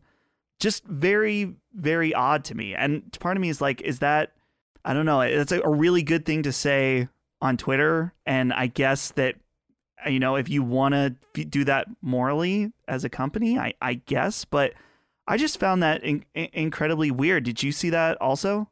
Yeah, and it's it's strange because I just feel like why is the pressure in these situations being put on the people that can exert the least amount of pressure, right? You're not seeing IGN and GameSpot making these proclamations. Right. You're seeing, so, and no offense, I like Nick Calandra and others, but like you're seeing the escapists, like companies that can benefit from the word of mouth of them doing that, where it's no, it, it's no injury. I would imagine any talk, and I'm sure knowing the activist class at IGN, that any talk of like, well, let's not cover Activision Blizzard, Peer's probably like, are you kidding me? You know, and it's also kind of strange because you see the Escapist still covering the story, but not any of the games. I just feel like our what we do is we cover games and we tell people about them and we cover all of the news we can that encapsulates that so you know what you need to know. But we can't pretend that Call of Duty doesn't exist or that Assassin's Creed doesn't exist or whatever comes out of Ubisoft if all this shit gets worse there. right. So so yeah, I have seen it. I'll be playing And- Diablo 2, like for sure. Uh, you and um, I, I would assume Diablo Two is gonna be one of the best selling games that month. I mean, and, Oh, and yeah. that- I'm not saying that because I, I I think that sucks, but it's just it just is the way it is. Just like Yeah. I mean, how many times do I have to say we can't live moral economic lives? I personally choose not to put myself in a box because I can't live up to the standard. So I might as well not even pretend, right? All I can do is that when I'm the man who makes the choice, like with our merch, I make the choice that makes it easiest for our audience. And that's all you can count on. If we all make those kinds of top down decisions, then things will just get better by nature. The market will also correct, and these companies won't stay away from Activision for long. I assume. Yeah, no. All right. Let's move on to this next one from Harrison Stanley. Says, Hey, CDC, I would just like to quickly play devil's advocate for XDefiant. While I agree the name is horrible and the marketing isn't great, I think there is room in the market for this game. Just last week, you guys were praising Konami for making PES free to play. I think you even mentioned that you wish uh, Call of Duty would do the same. That's what XDefiant is. It's a free to play arena shooter with objective game modes. It seems to me that they are trying to compete with Call of Duty, and maybe if they are successful, we could see more competition in the genre. But what say you? Do you still think it's a horrible idea, or you could see could you see this game being a success? Chris, we've had a week to think about XDefiant, maybe a week too long to think about XDefiant, but has your opinion changed on this at all as far as the angle this game takes? Because Harrison could be right. I mean, this game might make more tangible sense. I'm just put off by the aesthetic. I'm put off by the crowdedness of the of the space. But I'm also an outsider, so I, I go to you for this. Look, if if they want to make a free to play Call of Duty, that's great. That's a great idea. And and from the gameplay that I saw, it looks like a competent Call of Duty clone. You know, that's that's cool. Like it it doesn't even look that it's it doesn't even look like it's not fun. Just why does it why do you have to put two Splinter Cell people on the on the cover? Like why do you got to do that? Why not just have it be a new IP with like a new aesthetic, new characters? Uh, You've clearly abandoned the Tom Clancy IP like a, as far as like a, a guiding principle a long time ago. There's zombie aliens in Rainbow Six now. It's it, it's you've jumped the shark, it's gone. You've jumped the, the ocean basically. So I don't have a problem with the game design present or the premise of the game or or them wanting to dip their toes into this genre or into this market. I think it makes a ton of sense. But to me it's like it's like uh it's just annoying as somebody who really values Tom Clancy as an IP and also who just misses Splinter Cell to see that aesthetic just consistently like abused eh, with no intention of making anything valuable out of that. I like imagine like your dad dies and then like 5 years later some party clown comes into the door wearing your dad's clothes like, "Look, it's me, your dad. Don't you remember me? I'm fun and wacky." It's like this is creepy and then just stop it. Just let Splinter Cell die. If you have no intention of using these IPs in the future, leave them alone or do something with them proper. Don't like wear their skin in this like weird Chuck E. Cheese carnival clown show and like expect me to like be excited about it because nothing about XDefiant looks good because it has Tom Clancy IP in it.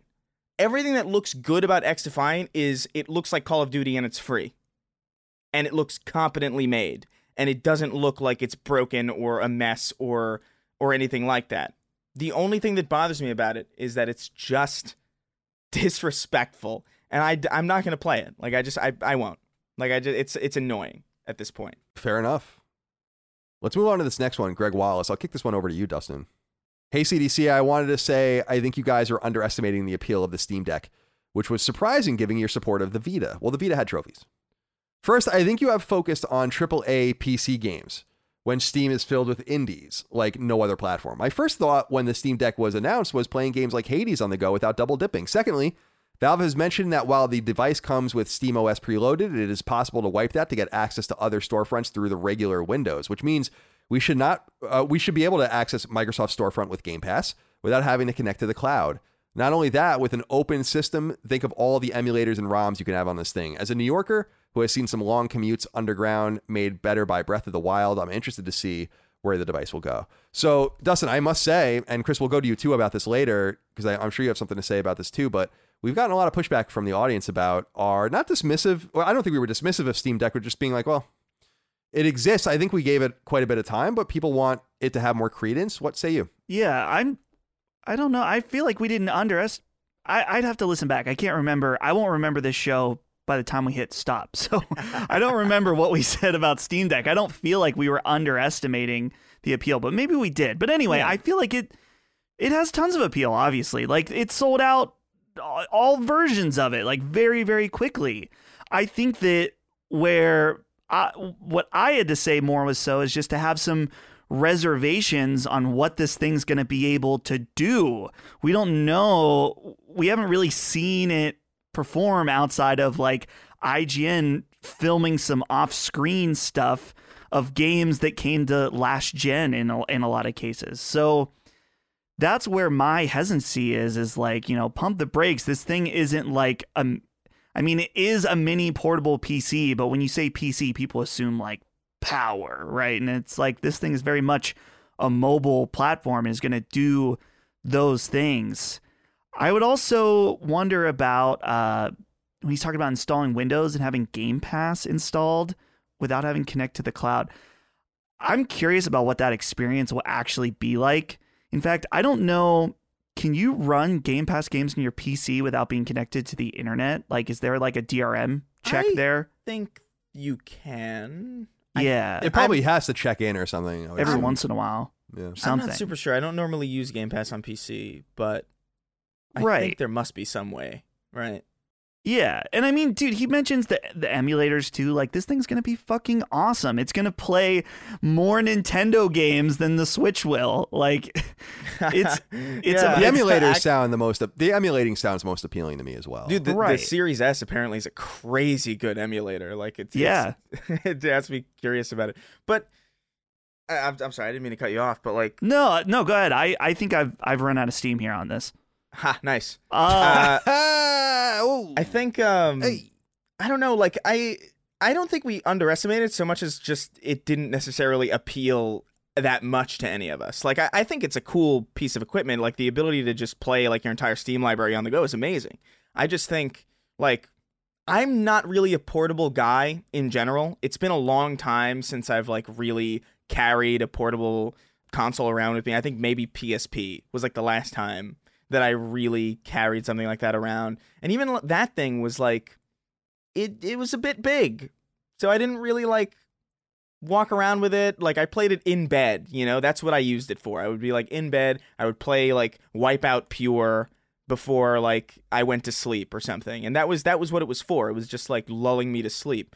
So like I'm not necessarily the audience for this. Even my Switch, I I don't use it portably. Like I, I I'll bring it on a plane or something because that's like convenient.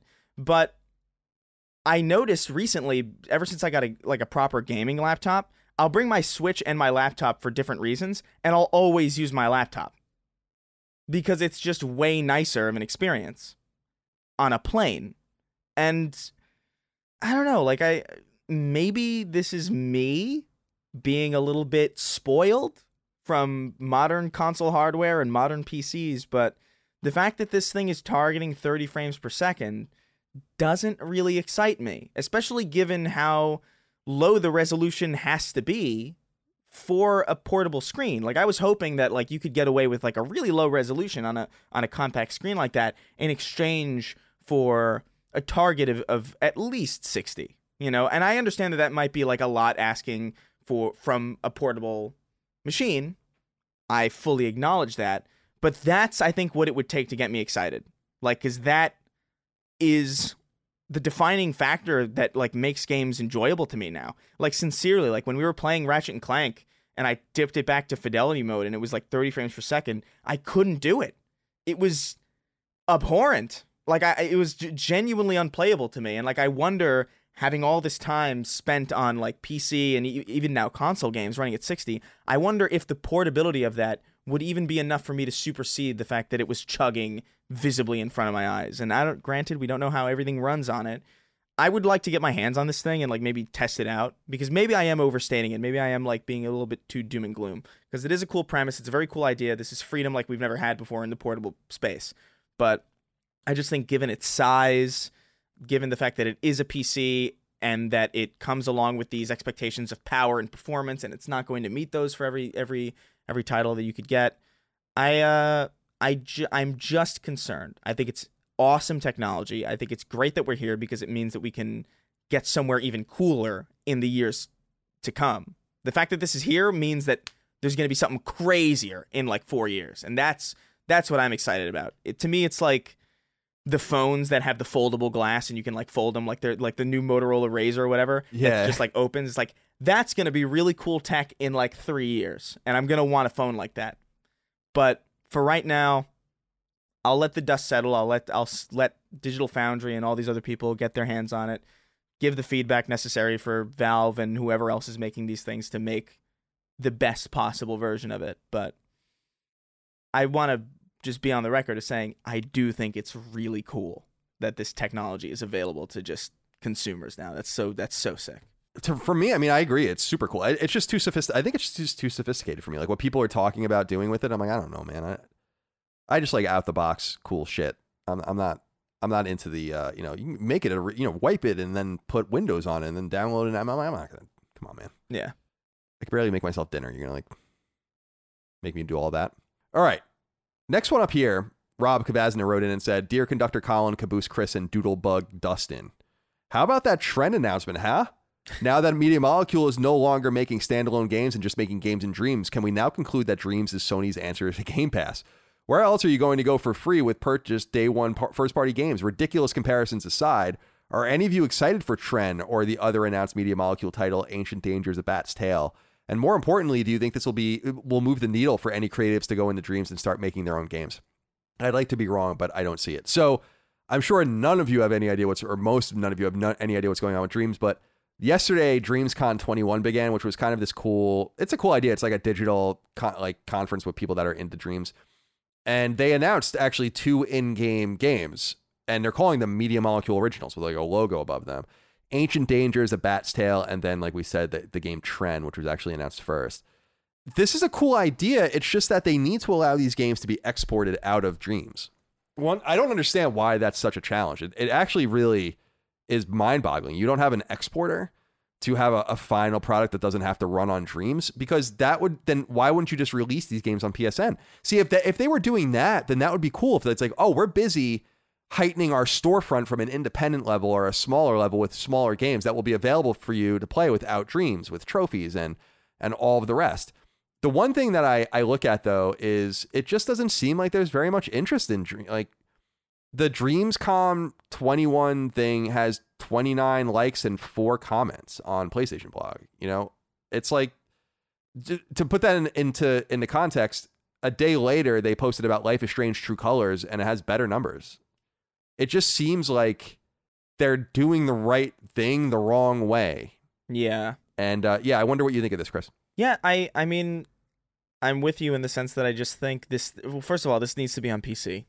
Um that's it that's Yeah, we say that, uh, of course, ad nauseum because it's true. yeah, it just needs to be on PC. Like I it's it, I understand that there's probably like a problem there with like move controller compatibility. I think that's probably like one of the main reasons why it's probably like a little bit tricky because the dual sense or the dual shock doesn't necessarily function the same way on PC as it does with uh, with a PlayStation. I understand it's probably like a huge hurdle, but it needs to be on PC. You need to be able to export these things. There needs to be, or, or if not, there needs to be some kind of storefront where people are incentivized to like go in there and like make cool shit and actually have a. Because I feel like people are, if they're really using this for game design, it's like it's probably a good learning tool and it's probably a good way to think about things and maybe like, draw proof of concepts. But the second somebody has anything that's remotely like aha moment, the second anybody has like something that's like, ooh, that's a great idea, they're going to take what they made in Dreams and they're going to rebuild it in Unreal, or they're going to rebuild it in Unity, or they're going to rebuild it in any number of other engines that are more equipped to facilitate a reason to build things. And I don't know, like I, I saw this DreamsCon thing. I saw like a little bit of the Bat game. I saw Tren, and it's cute. It's it's like they don't look bad. It's just I'm not gonna play these. Like I'm I'm not. I, I just wish it was easier for them. And, and I don't know what the obstacle is because you'd assume that if they could export stuff, they would have done it by now. It's been out for a while, you know. I don't know what's going on with Dreams. I think it's a mistake to to keep going with this game in the state that it's in. I think you need to make the changes that we're talking about. It needs to be on PC. You need to be able to export. There needs to be a storefront because as it stands right now, it's just it reminds me of like do you remember games like Music Maker on like PS2? Like these are like Yeah, really yeah. weird like it's like a fun little like learning tool and like you put like your C- you put audio CDs in, right? And then like, uh, isn't that? I it was just a disc from what I remember. I, I I'm not sure. Like it, this is ancient. Yeah, yeah, This go ahead. like I'm sorry, two- this know. is like Yeah. 2003 maybe that I'm I'm thinking. I I barely remember my life at that point. But you know, those were fun games. Like I enjoyed messing around with them and like learning how like you know rhythms went together and like progressions and like uh, you know bars and like time signatures and stuff. But like I'm not going to use Music Maker to make music. I'm going to go over to GarageBand or go over to Logic or go over to like any number of other programs that are like more equipped for me to actually do something with the stuff that I'm going to make. And that is the problem that Dreams finds itself in where it's like it wants to be something that it is not equipped to be. And it's frustrating because I think it could be. I think it genuinely could be that because there's a lot of crazy cool shit in Dreams with barely any incentive to make it. So imagine if there was. Imagine if there was incentive for like young game developers to be like, let's gather together like every Friday and like build like kind of like cooperate on this thing and then sell it and then maybe like somehow get enough money to like establish themselves as like a presence and then like build their own stuff. That's a cool idea, but they can't do it in the state that they're in. Like it's just not it's so it falls so short of its potential that it's it's it's almost sad, you know. What do you think, Dustin, about this purgatory that we kind of find ourselves in? I think Chris really summed it up very well, and, and to the point where I don't have much to add. It's it's all about the the financial incentive. Like Media Molecule is making very in depth games because they have a financial incentive to do that. Go to the Dream store. It's a bunch of abandoned projects. It's like that for a reason. Mm-hmm. Yeah, very well said. I, I still think Dreams is a. I'll keep saying it. I mean, I've been saying it's not really much of a risk. It's just a huge mistake. Like, And, and dude, wasn't there didn't wasn't there like a Seinfeld game that was like made in Dreams or something? Am I wrong? Do, do, no, no, they made yeah, they like remade the the apartment basically. Yeah, but they they made that in Dreams, and then they made it again off Dreams so they could sell it. yeah, it's it's just it's a waste of not even looking at the rips that they can get, but just like the what are the what guys. I know there's Dreams believers out there, but you have to understand Dreams was announced in 2013, February of 2013, and has yet to materialize into anything that is worthwhile. And I don't I don't know what the fuck they're doing. I, I just don't I don't know. And I frankly don't care. I want Media Molecule to make a game. Make a game, like a real game. Jeff Scott wrote in and said, Hey guys, has there ever been a game with a control scheme so bad that it ruined your enjoyment of the game? I'm currently replaying Battlefield Bad Company on the PS3, and my god, who thought it was a good idea to put shooting on the shoulder buttons in an FPS? There are literally buttons on the controller called triggers. This was a big thing in the PS3 era, as you might remember, because the triggers on Xbox 360's controllers were where that stuff was mapped. But for some reason, well, not some reason, the, the triggers on PS3's DualSense or DualShock are horrible. So everything was on the R1 and L1 button. And I remember going to PS4 and actually having to adjust to not using those buttons anymore to shoot because we were just so used to doing that. Yeah. But you know, the games that always come to mind for me, guys, with when people ask this is um, Phantom Hourglass and Spirit Tracks on DS were two games that I wanted to like so badly and was so disenchanted with having to use the the stylus to control the games that I literally played them for a combined half an hour maybe and was like ah fuck it.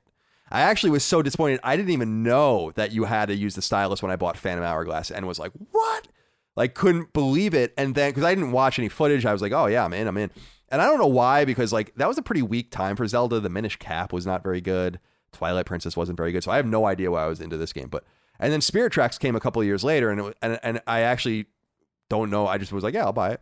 And that was I think the last no, I bought a Link Between Worlds, but I guess that was the second to last Zelda game I even purchased. No, I bought I bought Breath of the Wild as well. I'm just lying at this point. Anyway, Dustin, what do you think about this question? Any games with control so bad that it ruined your enjoyment? Yeah, so he specifically mentioned control s- scheme, but I I couldn't think of anything as far as buttons because usually s- I trying to think of a time I couldn't remap something. I could think specifically when Dishonored 2 came out, there was a big issue with the way the control sticks felt like there was latency. And I remember playing it initially, I was like, oh, this is not this is not feel good to control at all. To the point where I like Yeah. I was I had done like a Redbox rental and I was I was like I'll probably buy this and then I play this like no this is not where it's at right now. And then eventually I went back to it and I don't know if they ever got it quite right on on consoles. The controls for that game are a little weird. It's very conflicting because I love that game, uh, but I really fell in love with it on on PC where there wasn't that weird floaty control feeling. What about you, Chris? Any any uh, thoughts of games that uh, a game that came to mind for me, for instance, was Res- Resistance: Fall of Man, which was click to aim, very Halo like, but I can't play like that Mhm. anymore, and that wasn't able to be mapped out. But that that that's the only other thing that came to mind. I'm very used to that. That never that never bo- it bothers me in Call of Duty though, like because I'm like in games whenever there's like an animation to raise, like click feels wrong. But if it's just like a zoom, it's like it feels alright to me. Right. So like Resistance, I remember liking specifically because of that. It was like, ah, this feels familiar. But I can't think of a game that I didn't immediately delete from my memory that this question would apply to.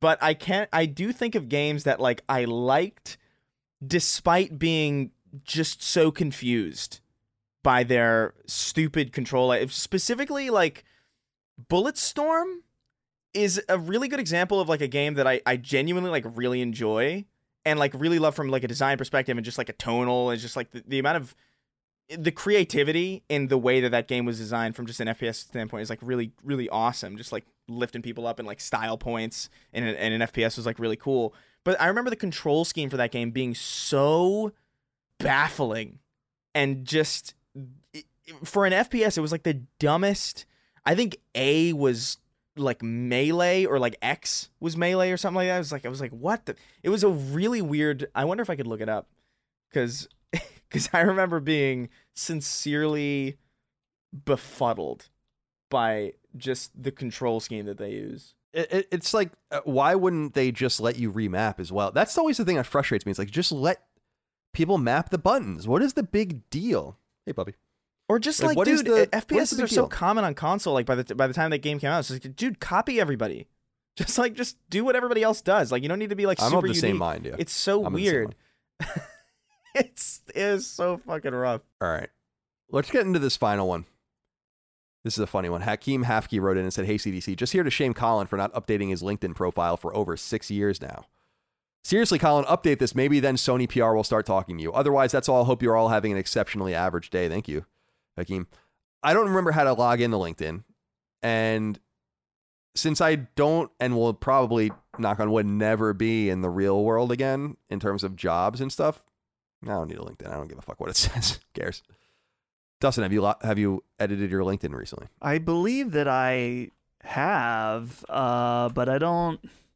I don't know. I don't really know what the point of it is. Or okay, wait. I do have it. Says executive producer at Last Stand Media, so I did update it since uh, the the rebranded stuff. But I never ever get on there. So I think I I think I told you that I I when I was at IGN there was our CEO was like I would never hire anyone without a LinkedIn profile and he was just saying it to someone and then I was like oh no and I went and made one.